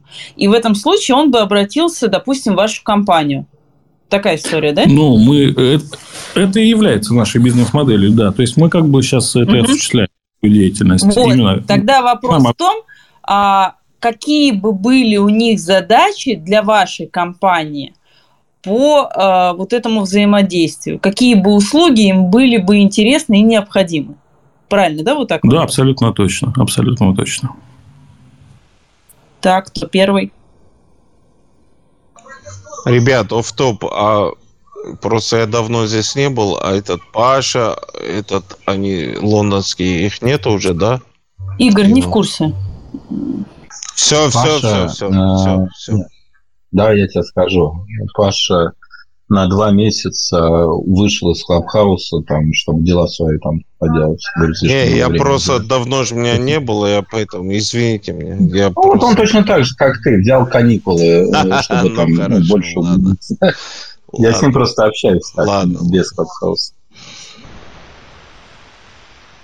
Так, ну кто? Вадим, у тебя есть какие-то взаимодействия, там планы выхода на зарубежный рынок? Нет, вот честно, пока думаю, даже вот ничего мне такого прям рассказать интересненького. А вот то, что ты сказал, Тимофей, у тебя какие-то задачи бы были вот для их компании? Нет. Ну, то есть, условно, когда рынок э, белый и понятный, то ты бы обошелся, не, не стал бы нанимать какую-то компанию, а ты бы там условно прочитал комплайнс этого банка и, в принципе, его соблюдал. Такая история? Да. Да, да. Видите, Тимофей, не совсем понятно, по каким вопросам к вам обращаться. Я вот тоже как бы больше склоняюсь ну, к Вадиму. На самом деле, те, кто, те, кто сталкивались как бы с этими проблемами, вы поймете правильно, что банк, конечно, никогда не говорит те условия, на которых он берет клиента, да, и почему он его возьмет, потому что, ну, там элементарная калькуляция идет, да, то есть, ну, к примеру, если там э, какой-нибудь человек из списка Forbes туда заходит, как бы, да, и, и банк понимает, что этот портфель для него будет одним из ключевых, то, естественно, глаза будут закрыты абсолютно на все, на то, что там сомнительные операции, не очень понят, понятная бизнес модель, там э, нет каких-то там э, обязательных требований, которые будут требовать с банка регулятор в дальнейшем.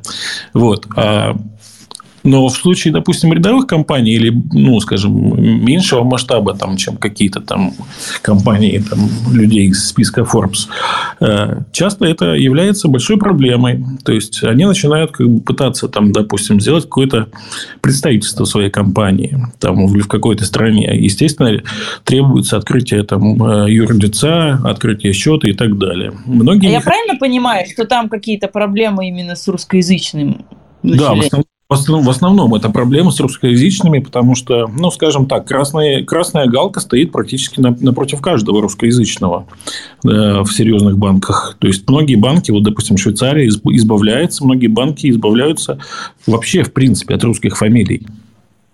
Так, хорошо. Какие я тогда- такие банки? Можно, можно подробнее? Нет, нет, извините, я вам говорить, в каких конкретных банках Ну, чистка нет идет, я не буду. информации. Тимофей, Ну, нет а такой информации. У нас э, банки э, очень мониторятся, и нет такой информации, что избавляются от русских фамилий.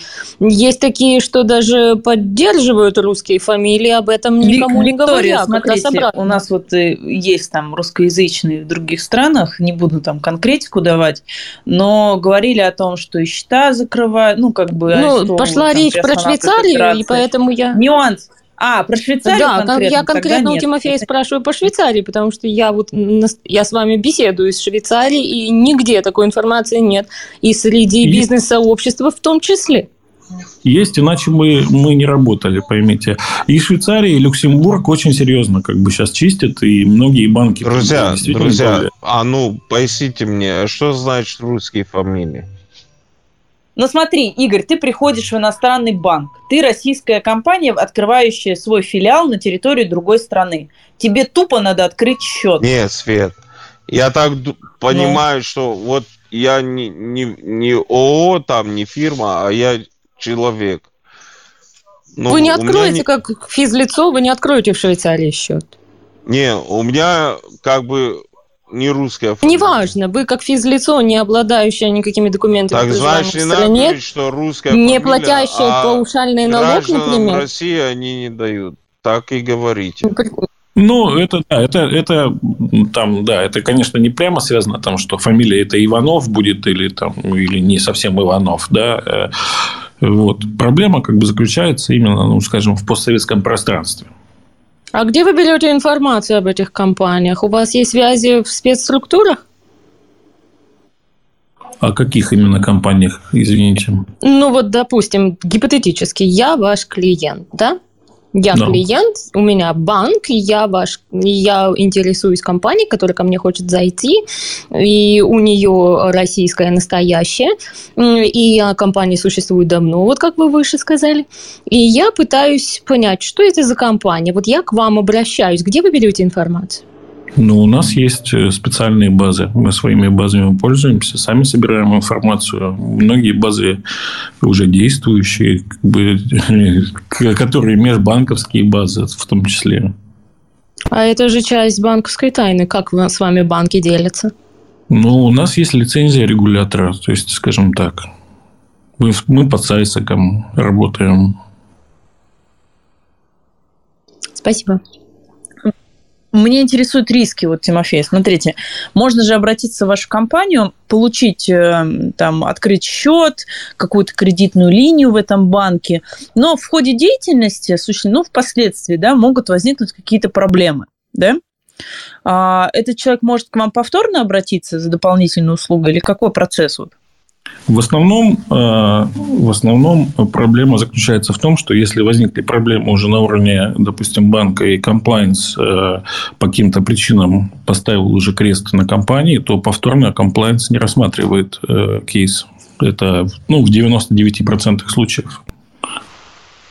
Ну, Мгм. понятно, да. То есть, если даже э, эта компания напрямую обратится сначала в банк, а потом придет к вам, то уже ничего не получится, да? Да, в основном как бы мы предупреждаем о том, что если человек уже или компания делала заход в какой-то определенный банк э, и получил отказ, то мы уже ну, не возьмемся за нее. То есть мы готовим пакет документов, мы готовим историю, мы готовим полностью как бы кейс этой компании для того, чтобы она прошла. А если не прошла, вы возвращаете деньги или что происходит? Ну, такого обычно не бывает.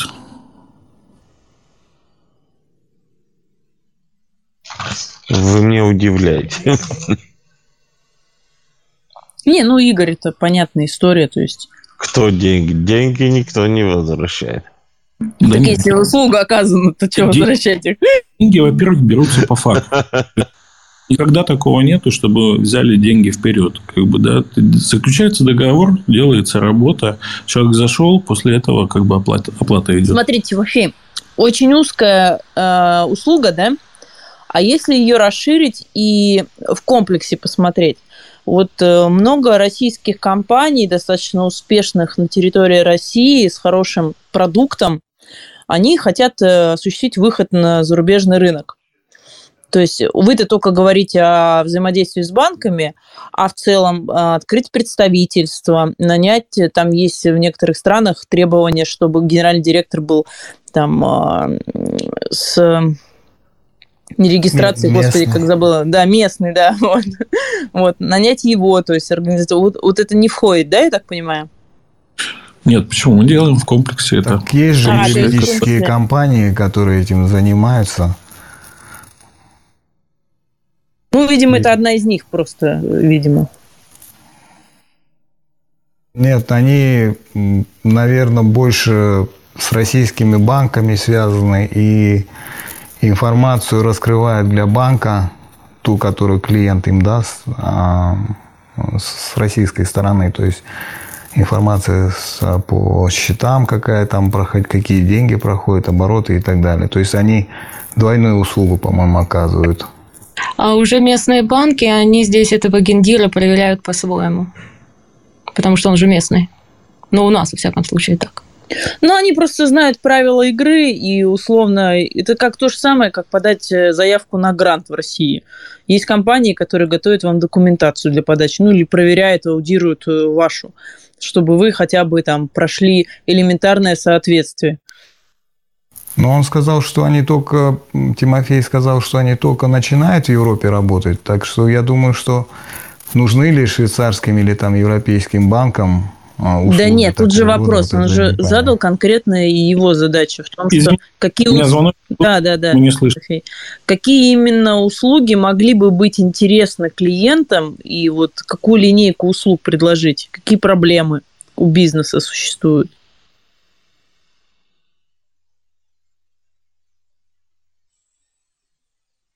Как-то мы очень далеки, Тимофей. Мы все в России, внутри только Зоя у нас тут то там, то тут. Ну да, это, видите, как бы, может быть, как бы такой нерелевантная такая там тема. Ну, правильно, что да. озвучили, потому что неизвестно, как попадешь, знаете. Наверное, лучше рассматривать компании, которые тоже делают DDQ, всякие там комплайнсы, например, там типа ABB. Если кто-то займется дистрибуцией, вот с этой стороны, может быть, услуги будут интересны а наоборот, кто осуществляет импорт в Россию, потому что сейчас все с каждым годом ужесточается больше и больше. Ну, хотя с банками я вот честно не знаю, но, наверное, очень тяжело, конечно, открыть а, сейчас. Я думаю, больше в Гонконг, куда-то в Дубай уходят люди. О, я знаю, какую идею вам для бизнеса, Тимофей, подкинуть и расширение. А, вот к нам очень часто заходят э, люди, которые живут на территории других стран, а мы здесь очень часто рассказываем о приложении Тенчат, где можно российскую компанию посмотреть всю финансовую отчетность по ней. И, а им туда нельзя, короче, зайти. И они говорят, блин, вот я хочу проверить компанию. И они нам, нам говорят, ИНН, чтобы мы им проверяли.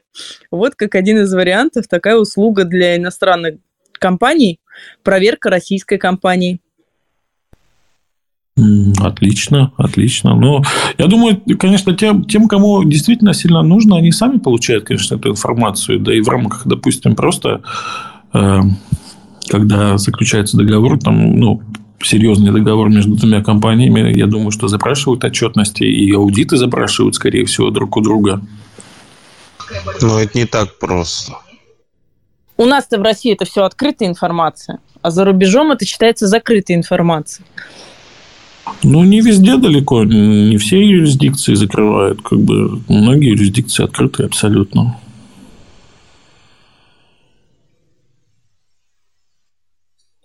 Вот, кстати, друзья, кто сотрудничает с иностранными компаниями, вы как проверяли их финансовую устойчивость? В принципе, эти компании как проверяли как-то? Или также просто, вот как сказал э, Тимофей, запрашивали документы? Вадим. Ребят, кто внизу есть, может, у вас есть? Поднимайтесь наверх. Игорь, ну вот, а вы э, товар закупаете, вы у конкретной компании или вы сами ездите закупать? Я за, завтра ночью лечу, я все вам это сниму и покажу. А, окей, договорились.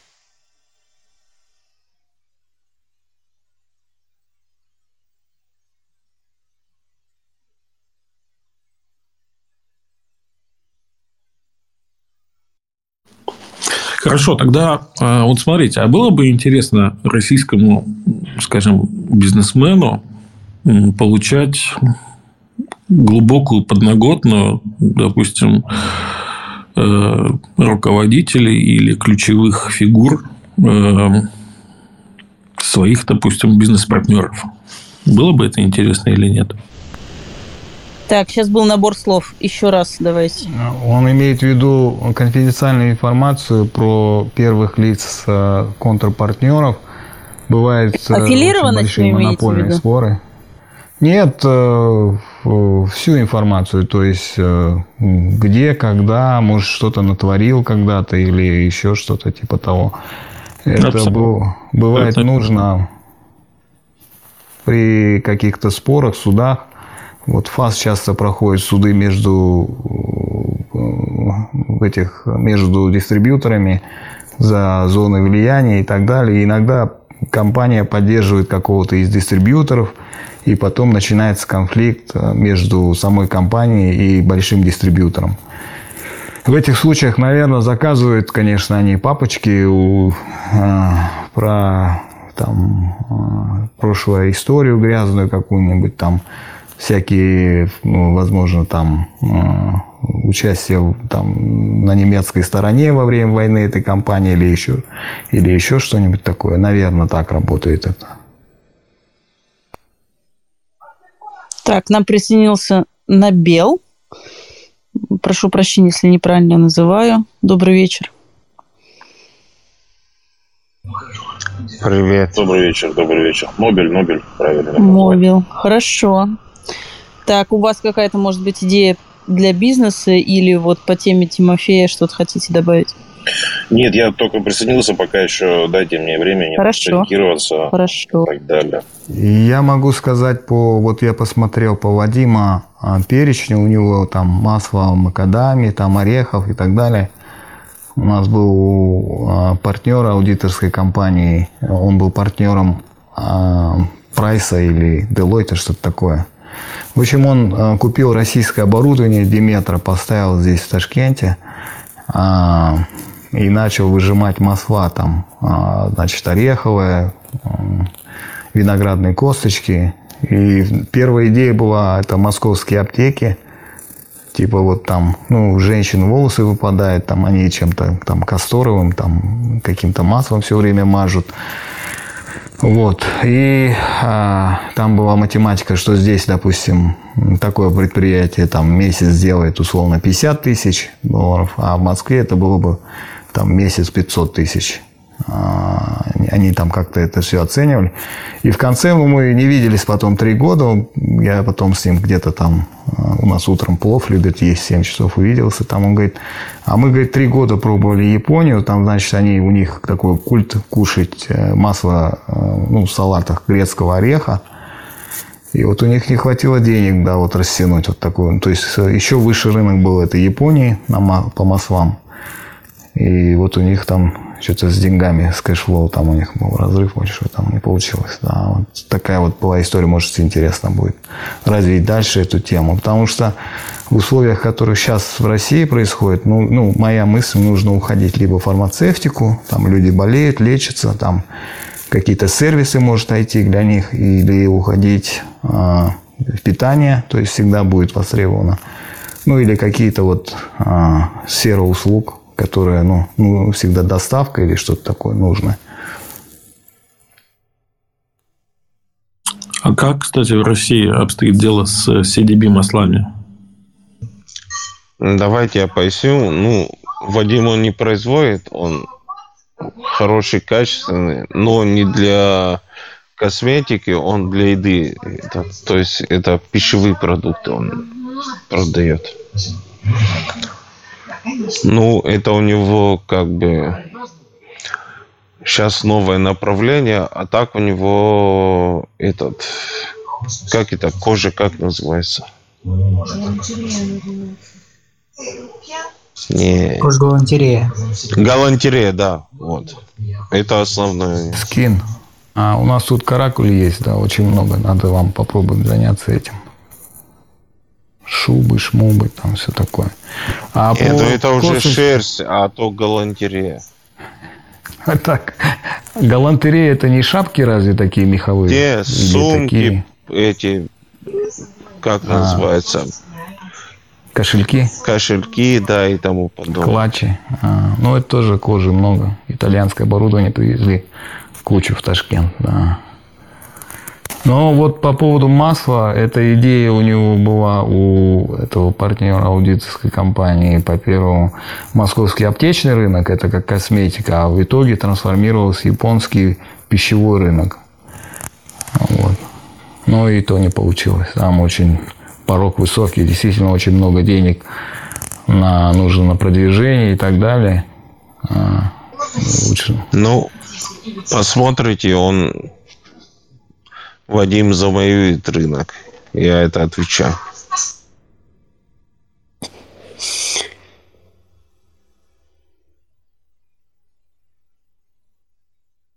Так, друзья, что думаете, Да, вы- кстати, вот э, тоже часто обсуждаем э, по поводу бизнес-идеи э, что-то для животных производить?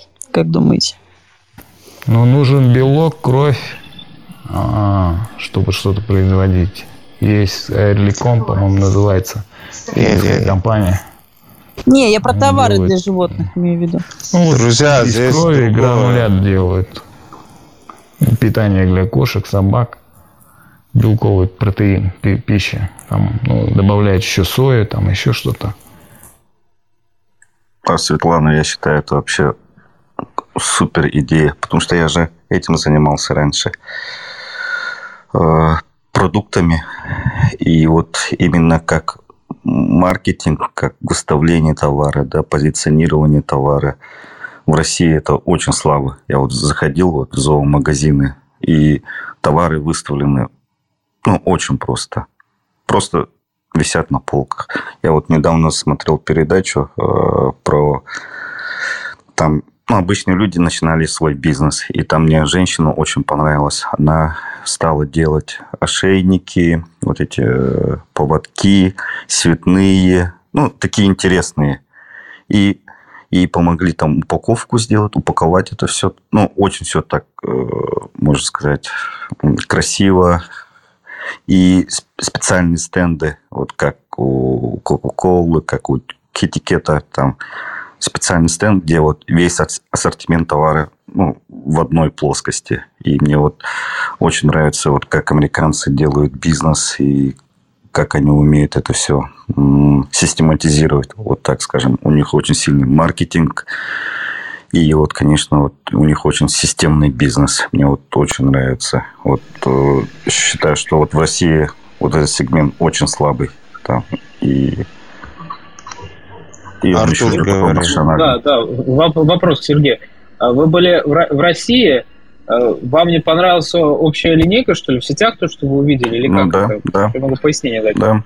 Я вам, так, я вам так скажу, то, что в сетях из-за того, что у них ограничения в матрице, они выставляют только базовые основные позиции по матрице. Нет, это не так. У нас Нет. давненько уже в зоотоварах э, есть отдельная ниша, специализированные зоомагазины, где там линейка выстроена, вот как вы все это представляете, с кросс-выкладкой и со всеми прилегающими, как говорится, Нет, я вот инструментами. не это, мет- я вот просто в мерчендайзинге, ну, хорошо разбираюсь, можно сказать, даже очень хорошо, да. Я и одеждой занимался, и вот у меня вот сеть продуктовых магазинов была. Я вот э, имеется в виду, как даже товар э, расположен, да, и где там. Вот это очень слабо. Вот, вот в зоомагазинах там слабые э, управляющие, они, они не умеют это все делать. Ну, Сергей, воп- вопрос. Я прошу прощения. А Есть ли у вас э, образец сетевых вот э, в Европе или в Америке, где вы, чтобы можно было глянуть, да, и вот, так сказать, перенять опыт, может быть, Нет, действительно. нет, образец нету. Если как бы глаз наметан, сразу видно, что это хороший товар, да? Он- что он красиво как бы позиционируется, вот, а не просто там на полке как-то валяется. Это же ну, сразу понятно. И то, что это там э, не одна позиция, да, там, а она должна быть более объемная. Это вот как, как Ролтон, например, да, они прям, ну, красиво выставлены на полках у них. Это очень ну, сильная такая фишка. Ну, я хочу сказать, что для животных точно 10 лет сейчас вот все следующие будут развиваться. Но про какие полки вы говорите, когда у нас e-commerce такими темпами растет, что мне кажется, тут уже и выкладка не нужна. Решает вопрос ассортимент, э, цена, э, большие объемы, все это выставляется на маркетплейсы, если мы говорим про масс-маркет, какие-то они эксклюзивные изделия и распродается по всей России через пункты выдачи. Вот мне кажется, это самое удобное. Так, это я вовремя подошла. Вы что, про животных говорите, Вадим? Да. Зой, дайте я скажу. Я, я моргаю давно уже. А, извините, пожалуйста. Да, я, это я влетела не, так, как мусорный я ветер. Быстро, извините. Зой, я свое мнение скажу быстро. Я, ну, то есть у меня собаки с детства, как бы, никто из моих родителей не мог мне запретить с улицы приносить собак. У меня всегда собаки были. А сейчас у меня собака и кошка, то есть моему коту уже 7 лет, а собаке 5 лет. И вот коту мы покупаем вот эту жидкую еду, и, и она ему нравится, и все. Но собаке я сам всегда готовлю. То есть для собачьего корма нету у меня такого, чтобы я мог купить и его кормить. Ну, можно я тогда сейчас скажу про животных, потому что, Вадим, ты же знаешь, что я как раз одна из линеек, как раз у меня на животных рассчитана, да? Вот. А, Дело в том, что я с тобой несколько не соглашусь по поводу e-commerce. Почему? Потому что у нас это благополучно сосуществует просто по той простой причине, что э, сети товаров для животных на сегодняшний момент там такая, знаешь, произошла концентрическая диверсификация, и в одном месте, вот в одном месте сразу находится супермаркет, ветеринарная точка и груминг-салон. Вот.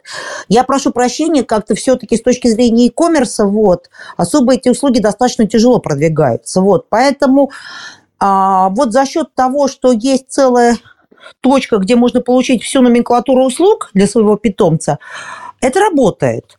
А по поводу э, как бы натуралки, которые, Игорь, вы кормите, дело в том, что, опять-таки, то это не rocket science, это уже достаточно популярно на Западе, там же в супермаркетах стоят большие лари, вот, такие же, как а, вот в тех же перекрестках и тому подобное. И там просто продается специально подготовленное сырое мясо, замороженное, субпродукты, мясо и тому подобное, которое вы можете спокойно покупать, если вы приверженец а, такого вот образа питания. Вот как-то так, Дикси. Хотел бы дополнить Э, с марта месяца э, запросы через 2GIS на зоотовары, ну, я не знаю, может, по всей России так, в Калининграде точно увеличились. На процент 60 точно увеличились. Я смотрел, считал. Мне, у меня магазин формата у дома, мне поступает через день, получается, запросы на зоотовары. Понимаете? Я не знаю, что происходит, но вот такая история есть с марта месяца.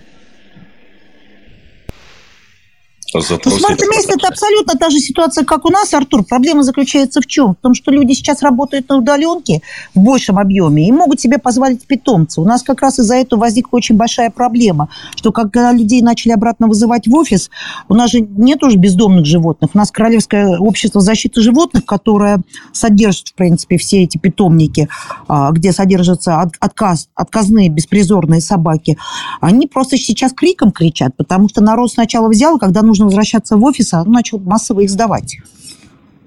Но то, что товары для этой номенклатуры это будет расти, это абсолютно понятно, потому что действительно а на сегодняшний момент э, люди разобщены, люди, по крайней мере, все-таки некая эмоция, какая потребность остается, и поэтому ее просто теперь фокусируют на домашних питомцах. Рынок очень-очень перспективный. Ну, я вам скажу одну вещь. Я один человек, я не помню его, он этот зоолог, он сказал, то, что вы не будете сами кушать, не давайте своей собаке. И я этого придерживаюсь всю жизнь. Это, Игорь, конечно, неправильно, просто по той простой причине, что у нас ЖКТ отличается от собачьего. Например, чтобы вы имели представление, у них значительно большая концентрация, а, более щелочная, а, более кислотная среда, чем у нас, потому что вы прекрасно понимаете, что априори ЖКТ собаки рассчитан на то, чтобы там перемалывать и хрящи, и кости, то, что мы с вами есть не будем. Вот, поэтому... Я буду. Ну, хорошо, вы будете... Да но здесь же не за это не речь едят. идет, вы меня не поняли. То есть не то, что, э, как сказать, то, что вы не хотите поесть, то есть плохое, ну, здесь не идет речь о э, типе э, еды. То есть я не ем как бы такой этот хлеб, там это все, ну, то есть я такую пищу не ем. То есть, ну, это не в этом дело. То есть, если еда вам не нравится, вы своей собаке не давайте это. Вот это о чем идет. Игорь, мы поняли давно. Нет, ну, Ну. это вот видите, действительно, на сегодняшний момент привязанность к животным, она говорит, что вот я только сейчас запустила несколько рекламных кампаний ам, а, именно по своим товарам, у меня сейчас идет распродажа, и главный слоган «Свет» знаешь какой?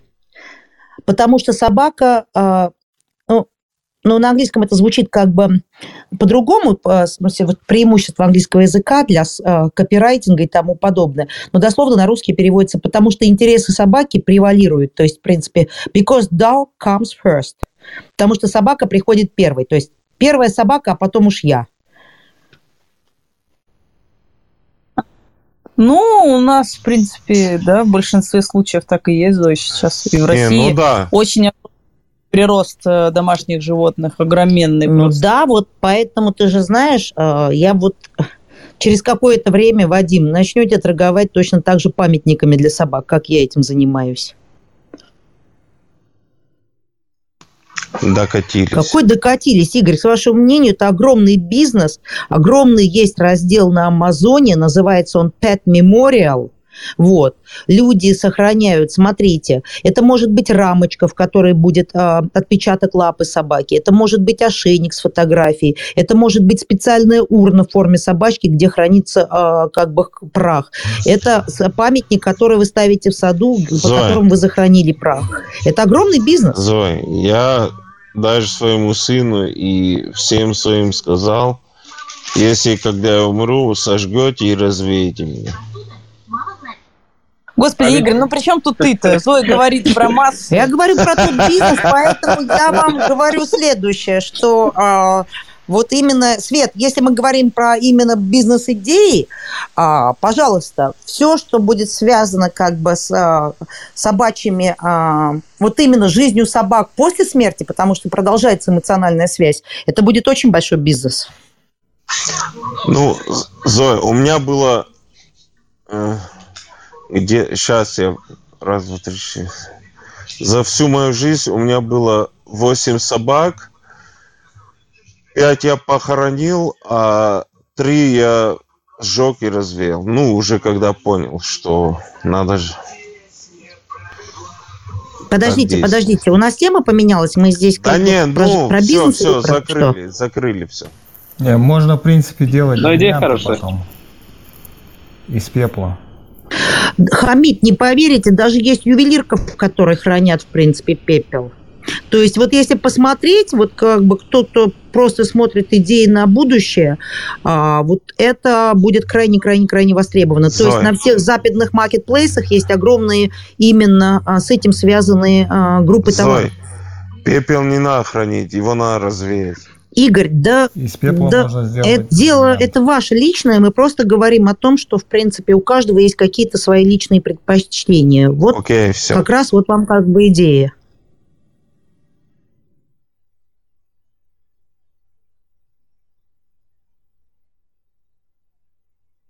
Можно корейскую кухню открыть еще. Но это шутка. Не, ну это неуместно. Хотя, да, многие люди любят собак больше, чем... Ребят, давайте перенесем тему, да? Свет. Спасибо. Можно? А что, Свет, ты ее сам развил, вот сам и переноси. Ну, и, блин. Есть что сказать. Есть что сказать, товарищи. Но это никак не связано с собаками, да? Э, Но вообще э, сейчас тренд на корейскую кухню, на самом деле. Вот эти вот эм, Так, короче, ну, это- лапша их сейчас я буду удалять вас уже. Так я ж не угораю. Действительно, есть тренд такой. Он развивается. уже не про собак, все Так, нормально. Артур, Все, давай. закрыли эту тему. Какую, бля? Так, ладно. Про корейскую розницу, закрыли, да, давай по-братски. Игорь, а что по, по корейску? Он же не про собак, он про корейскую кухню. Расскажи, Артур, интересно. уже я хочу закрыть эту тему. Давайте какую-нибудь другую. Вон, есть Ну, американская послушай, кола. послушай. Вот. Спрос стабильный. Кстати, тоже э, э, продукты, э, которые произведены именно в стране. Вот, если кола, то из Америки, да. Если шоколад там Альпенгольд, там, ну, из Германии. Ну, вот такие вот темы. Но это через маркетплейс в основном. Ну да, есть корейские товары, э, товары американские, причем там Ариэль, там порошок, который куплен там где-то в Европе, он отличается от Ариэля, который куплен там э, где-то в России, например. Да, да. А корейцы делают очень много упакованных товаров, это тоже может для маркетплейса очень хорошо будет. Это сухие каши, там всякие лапша, там быстрого приготовления. Они очень острые, там всякие ингредиенты есть такие непонятные. Тоже может быть, вот Владимир развивает эту тему, может интересно будет. И причем корейцы очень активно двигают это все через свои котра, койка и так далее. У нас в, э, в России, если говорить за ритейл, э, Вифон есть компания, которая какое-то время они через дистрибьютора продвигались в Калининграде, не говоря уже в Москве. И вот у них там целая серия вот э, готовых ланчбоксов. Артур, идея какая? Э, Это перепродажа. я, я в торговле, у меня все перепродажа. Не, Надо делать бич-пакеты, наверное, кушать люди всегда будут. Ну да. Вот, это- Но они не совсем бич, потому что есть э, продукт быстрого приготовления, типа лапши, а есть э, там э, другой вид лапши, это не бичи. Ну, не тот формат, который мы видим, там, дошики, роллы, э, ролл там. У меня есть идея для бизнеса. Друзья, Зоя, тебе понравится. Давай, Свет. А, В общем, у нас э, в районе стала такая проблема. У нас все новые открывающиеся магазины запрещают э, вход с животными. А у нас все покупаете и покупательская способность только при прогулке с животным. Поэтому магазины примерно через месяц, через два разрешают на ручках. Ну, там, или до 30 сантиметров и прочее. Я подумала, а почему бы не, при, не придумать какую-то тележку для того, чтобы... Потому что у меня 6 кило весит животное. Я, естественно, там бегом по этому магазину быстро что-то накидала, потому что 6 кило под мышкой таскать, это нифига не легко. Вот. И если бы можно было придумать какие-то тележки, может, они есть, кстати, друзья, поделитесь, а, чтобы ты зашел в магазин, посадил собаку в эту, как переноска, вот там тележка-тележка, там же у тебя будет корзина для продуктов, вот что-то такое. Как вы думаете? Классная идея? Идея отличная. А плохая идея. Аллергия есть. Лучше сделать э, гостиницу при магазине. Ну, как не гостиницу, а вот эти будки такие закрывающиеся. Замечательно. Завел туда, там про- пробрызгал, побрызгал потом а, после себя. Другой завел, купил, что надо, вышел. Ну, как вещи Хамид, да, проблема заключается в чем? В том, что если собака, в принципе, там нагадит, кто за ней будет потом убирать? Хозяин. Да, не, Хозяин ну, платно Зой, подождите. сделать, там евро заплатил. Нет, А, не, не, ну это не серьезно. Вот. У меня на эту тему целая боль, товарищи. Э, Ко мне, меня посещают э, покупатели с, ма- с маленькими собачками. Э, Если там питомцы большие, то они привязываются снаружи, но это не решение. Вот вариант, вот как есть детские вот эти вот э, уголки, да, сделать такие же уголки для питомцев. Не знаю, что там с точки зрения э, каких-то там распространений, да. Они там это домашний- переругаются, Артур. не-не, ну, ну их немного же. Ну, у меня ни разу, вот сколько я работаю, не совпадало, чтобы питомцы, ну там два У покупателя нас с по питомцами 4, по заходили, 5 в магазине встречаются, Артур. Так, можно Ну, я нет. действительно скажу? Можно ограничить. Можно я скажу, почему это не работает? Просто по той простой причине, что, смотрите, Артур, я опять-таки говорю, что у нас действительно точно такой же питомец, на который мы денег тратим больше, чем даже на себя. Первое. А, дело в том, что если вы сделаете такие загоны и тому подобное, вот, есть, а, ну, по-видимому, просто вы не владелец животного и тому подобное, есть некие заболевания, которые передаются, как, например, энтерит, смертельное заболевание, это чумка. Если, грубо говоря, в этом а, загоне до этого побывала условно такая собака, и после этого туда я заведу своего пса, и э, я прошу прощения, потом он заболеет, я сожгу ваш супермаркет. Я вам честно хочу сказать. Есть а ответ я вас посажу и сожгу Нет? ваш Есть? супермаркет. Хорошо, А? есть ответ Это раз, подождите. У вас прививки Это первая нет от причина. энтерита? Прививки есть, но я прошу прощения, все равно не работает, А как пробивает. не работает? Он в любом месте может захватить его. Ну вы что? А, Так я говорю про именно эмоциональную Да привязанность. как Вы поняли, речь? Ну елки-палки. Ну, брызгать надо там, брызгать там. Да Побрызгал брызгать, блин? да. Игорь, После собак Я не буду общаться Да такой с аудитории, собаками. ребят, простите, Зой, пожалуйста. ладно, хорошо.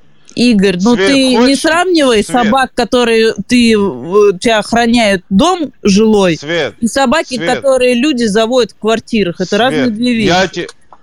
Если хотите, да, я найду, да, маленькую собачку. Если хотите свою овчарку с 70 Игорь, ты к чему килограммовым все это посажу, говоришь? Ну вот объясни, к чему ты говоришь. Я скажу тебе к чему. Давай. Я скажу тебе к чему.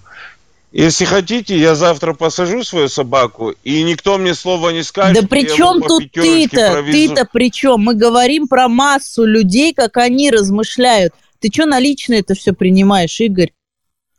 Ну, не знаю, мне как показалось, Ну ты что просто... это бы- ну, ну ты скажи, а я бы сделал не так. Мы-то обсуждаем, в принципе, как сейчас э, это Не, ну, организовано, и что в этом есть Понимаешь, проблема. ну, Может, в Москве не пускают, да, а у нас может, ну, я могу зайти, маленькую собачку, посадить ее в тележку и повезти его. Мне слова никто не скажет.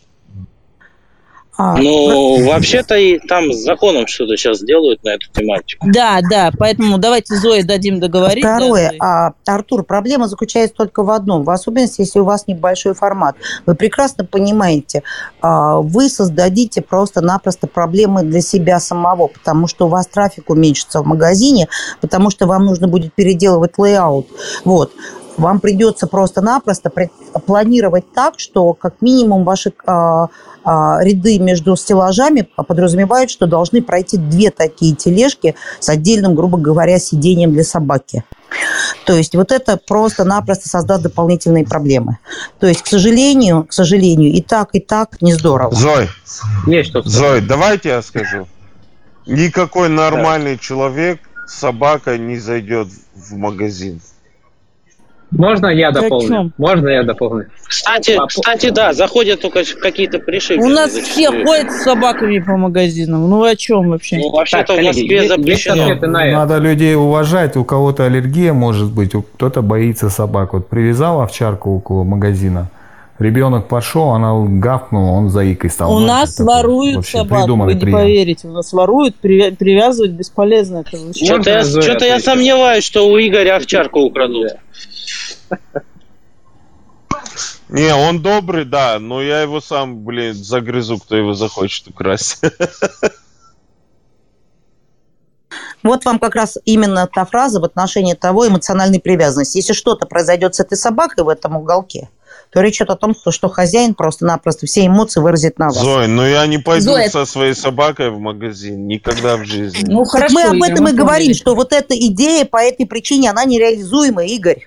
Именно по той простой причине, что если в этот момент, когда вы занимаетесь закупками, и вы оставили просто-напросто эту собаку, она после этого посещения от кого-то что-то заразилась, или ее украли, или ее кто-то поранил, вы когда вернетесь, вы просто-напросто разнесете этот Так, а магазин. Вот об Дайте этом и идет сказать речь. новый человек Сам, у нас в принципе, компании. Давайте дадим ему слово. Он так долго нас слушал.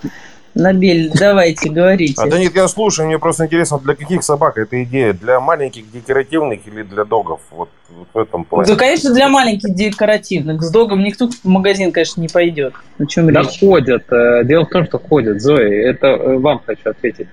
По поводу э, того, что могут передаваться какие-то там болячки. Да, если мы там сделаем... э, Ну, санитарная обработка проводится Ну, ежесменно. кварцевание в можно делать точке. там после каждой Пожалуйста. собачки, это 5 В каждом минут. там, продуктовом допустим, магазине это это будки как будут. обязательная норма проходит, извините. Э, По поводу того, что э, будут пересекаться питомцы, А В магазине формата у дома, сами вы знаете, это не супермаркет. Вы там не гуляете по 3, 5, 10 минут. Вы вышли, прошлись вокруг дома, зашли, у вас посещение магазина занимает ну, не более минуты в среднем брать, если по человеку. То есть там не пересек... у меня нет пересечений таких. Нет, Даже ну я опять-таки говорю про то, что если Светлана говорит о том, что это Я вообще тележку говорила, третье- про тележку, даже не помещение. Да, да. Я просто удивляюсь, вы чем все слушаете Вот. И третье, а, вот, Свет, самое прикольное, да, представляешь, что одна собака, проезжая мимо другой, начнет там просто-напросто лаять, выпрыгивать и что-то такое Смотри. устраивать. Вот это будет шапито. Хорошо, смотрите, у нас есть в Ашане такие двухэтажные тележечки. Снизу корзиночка, сверху корзиночка.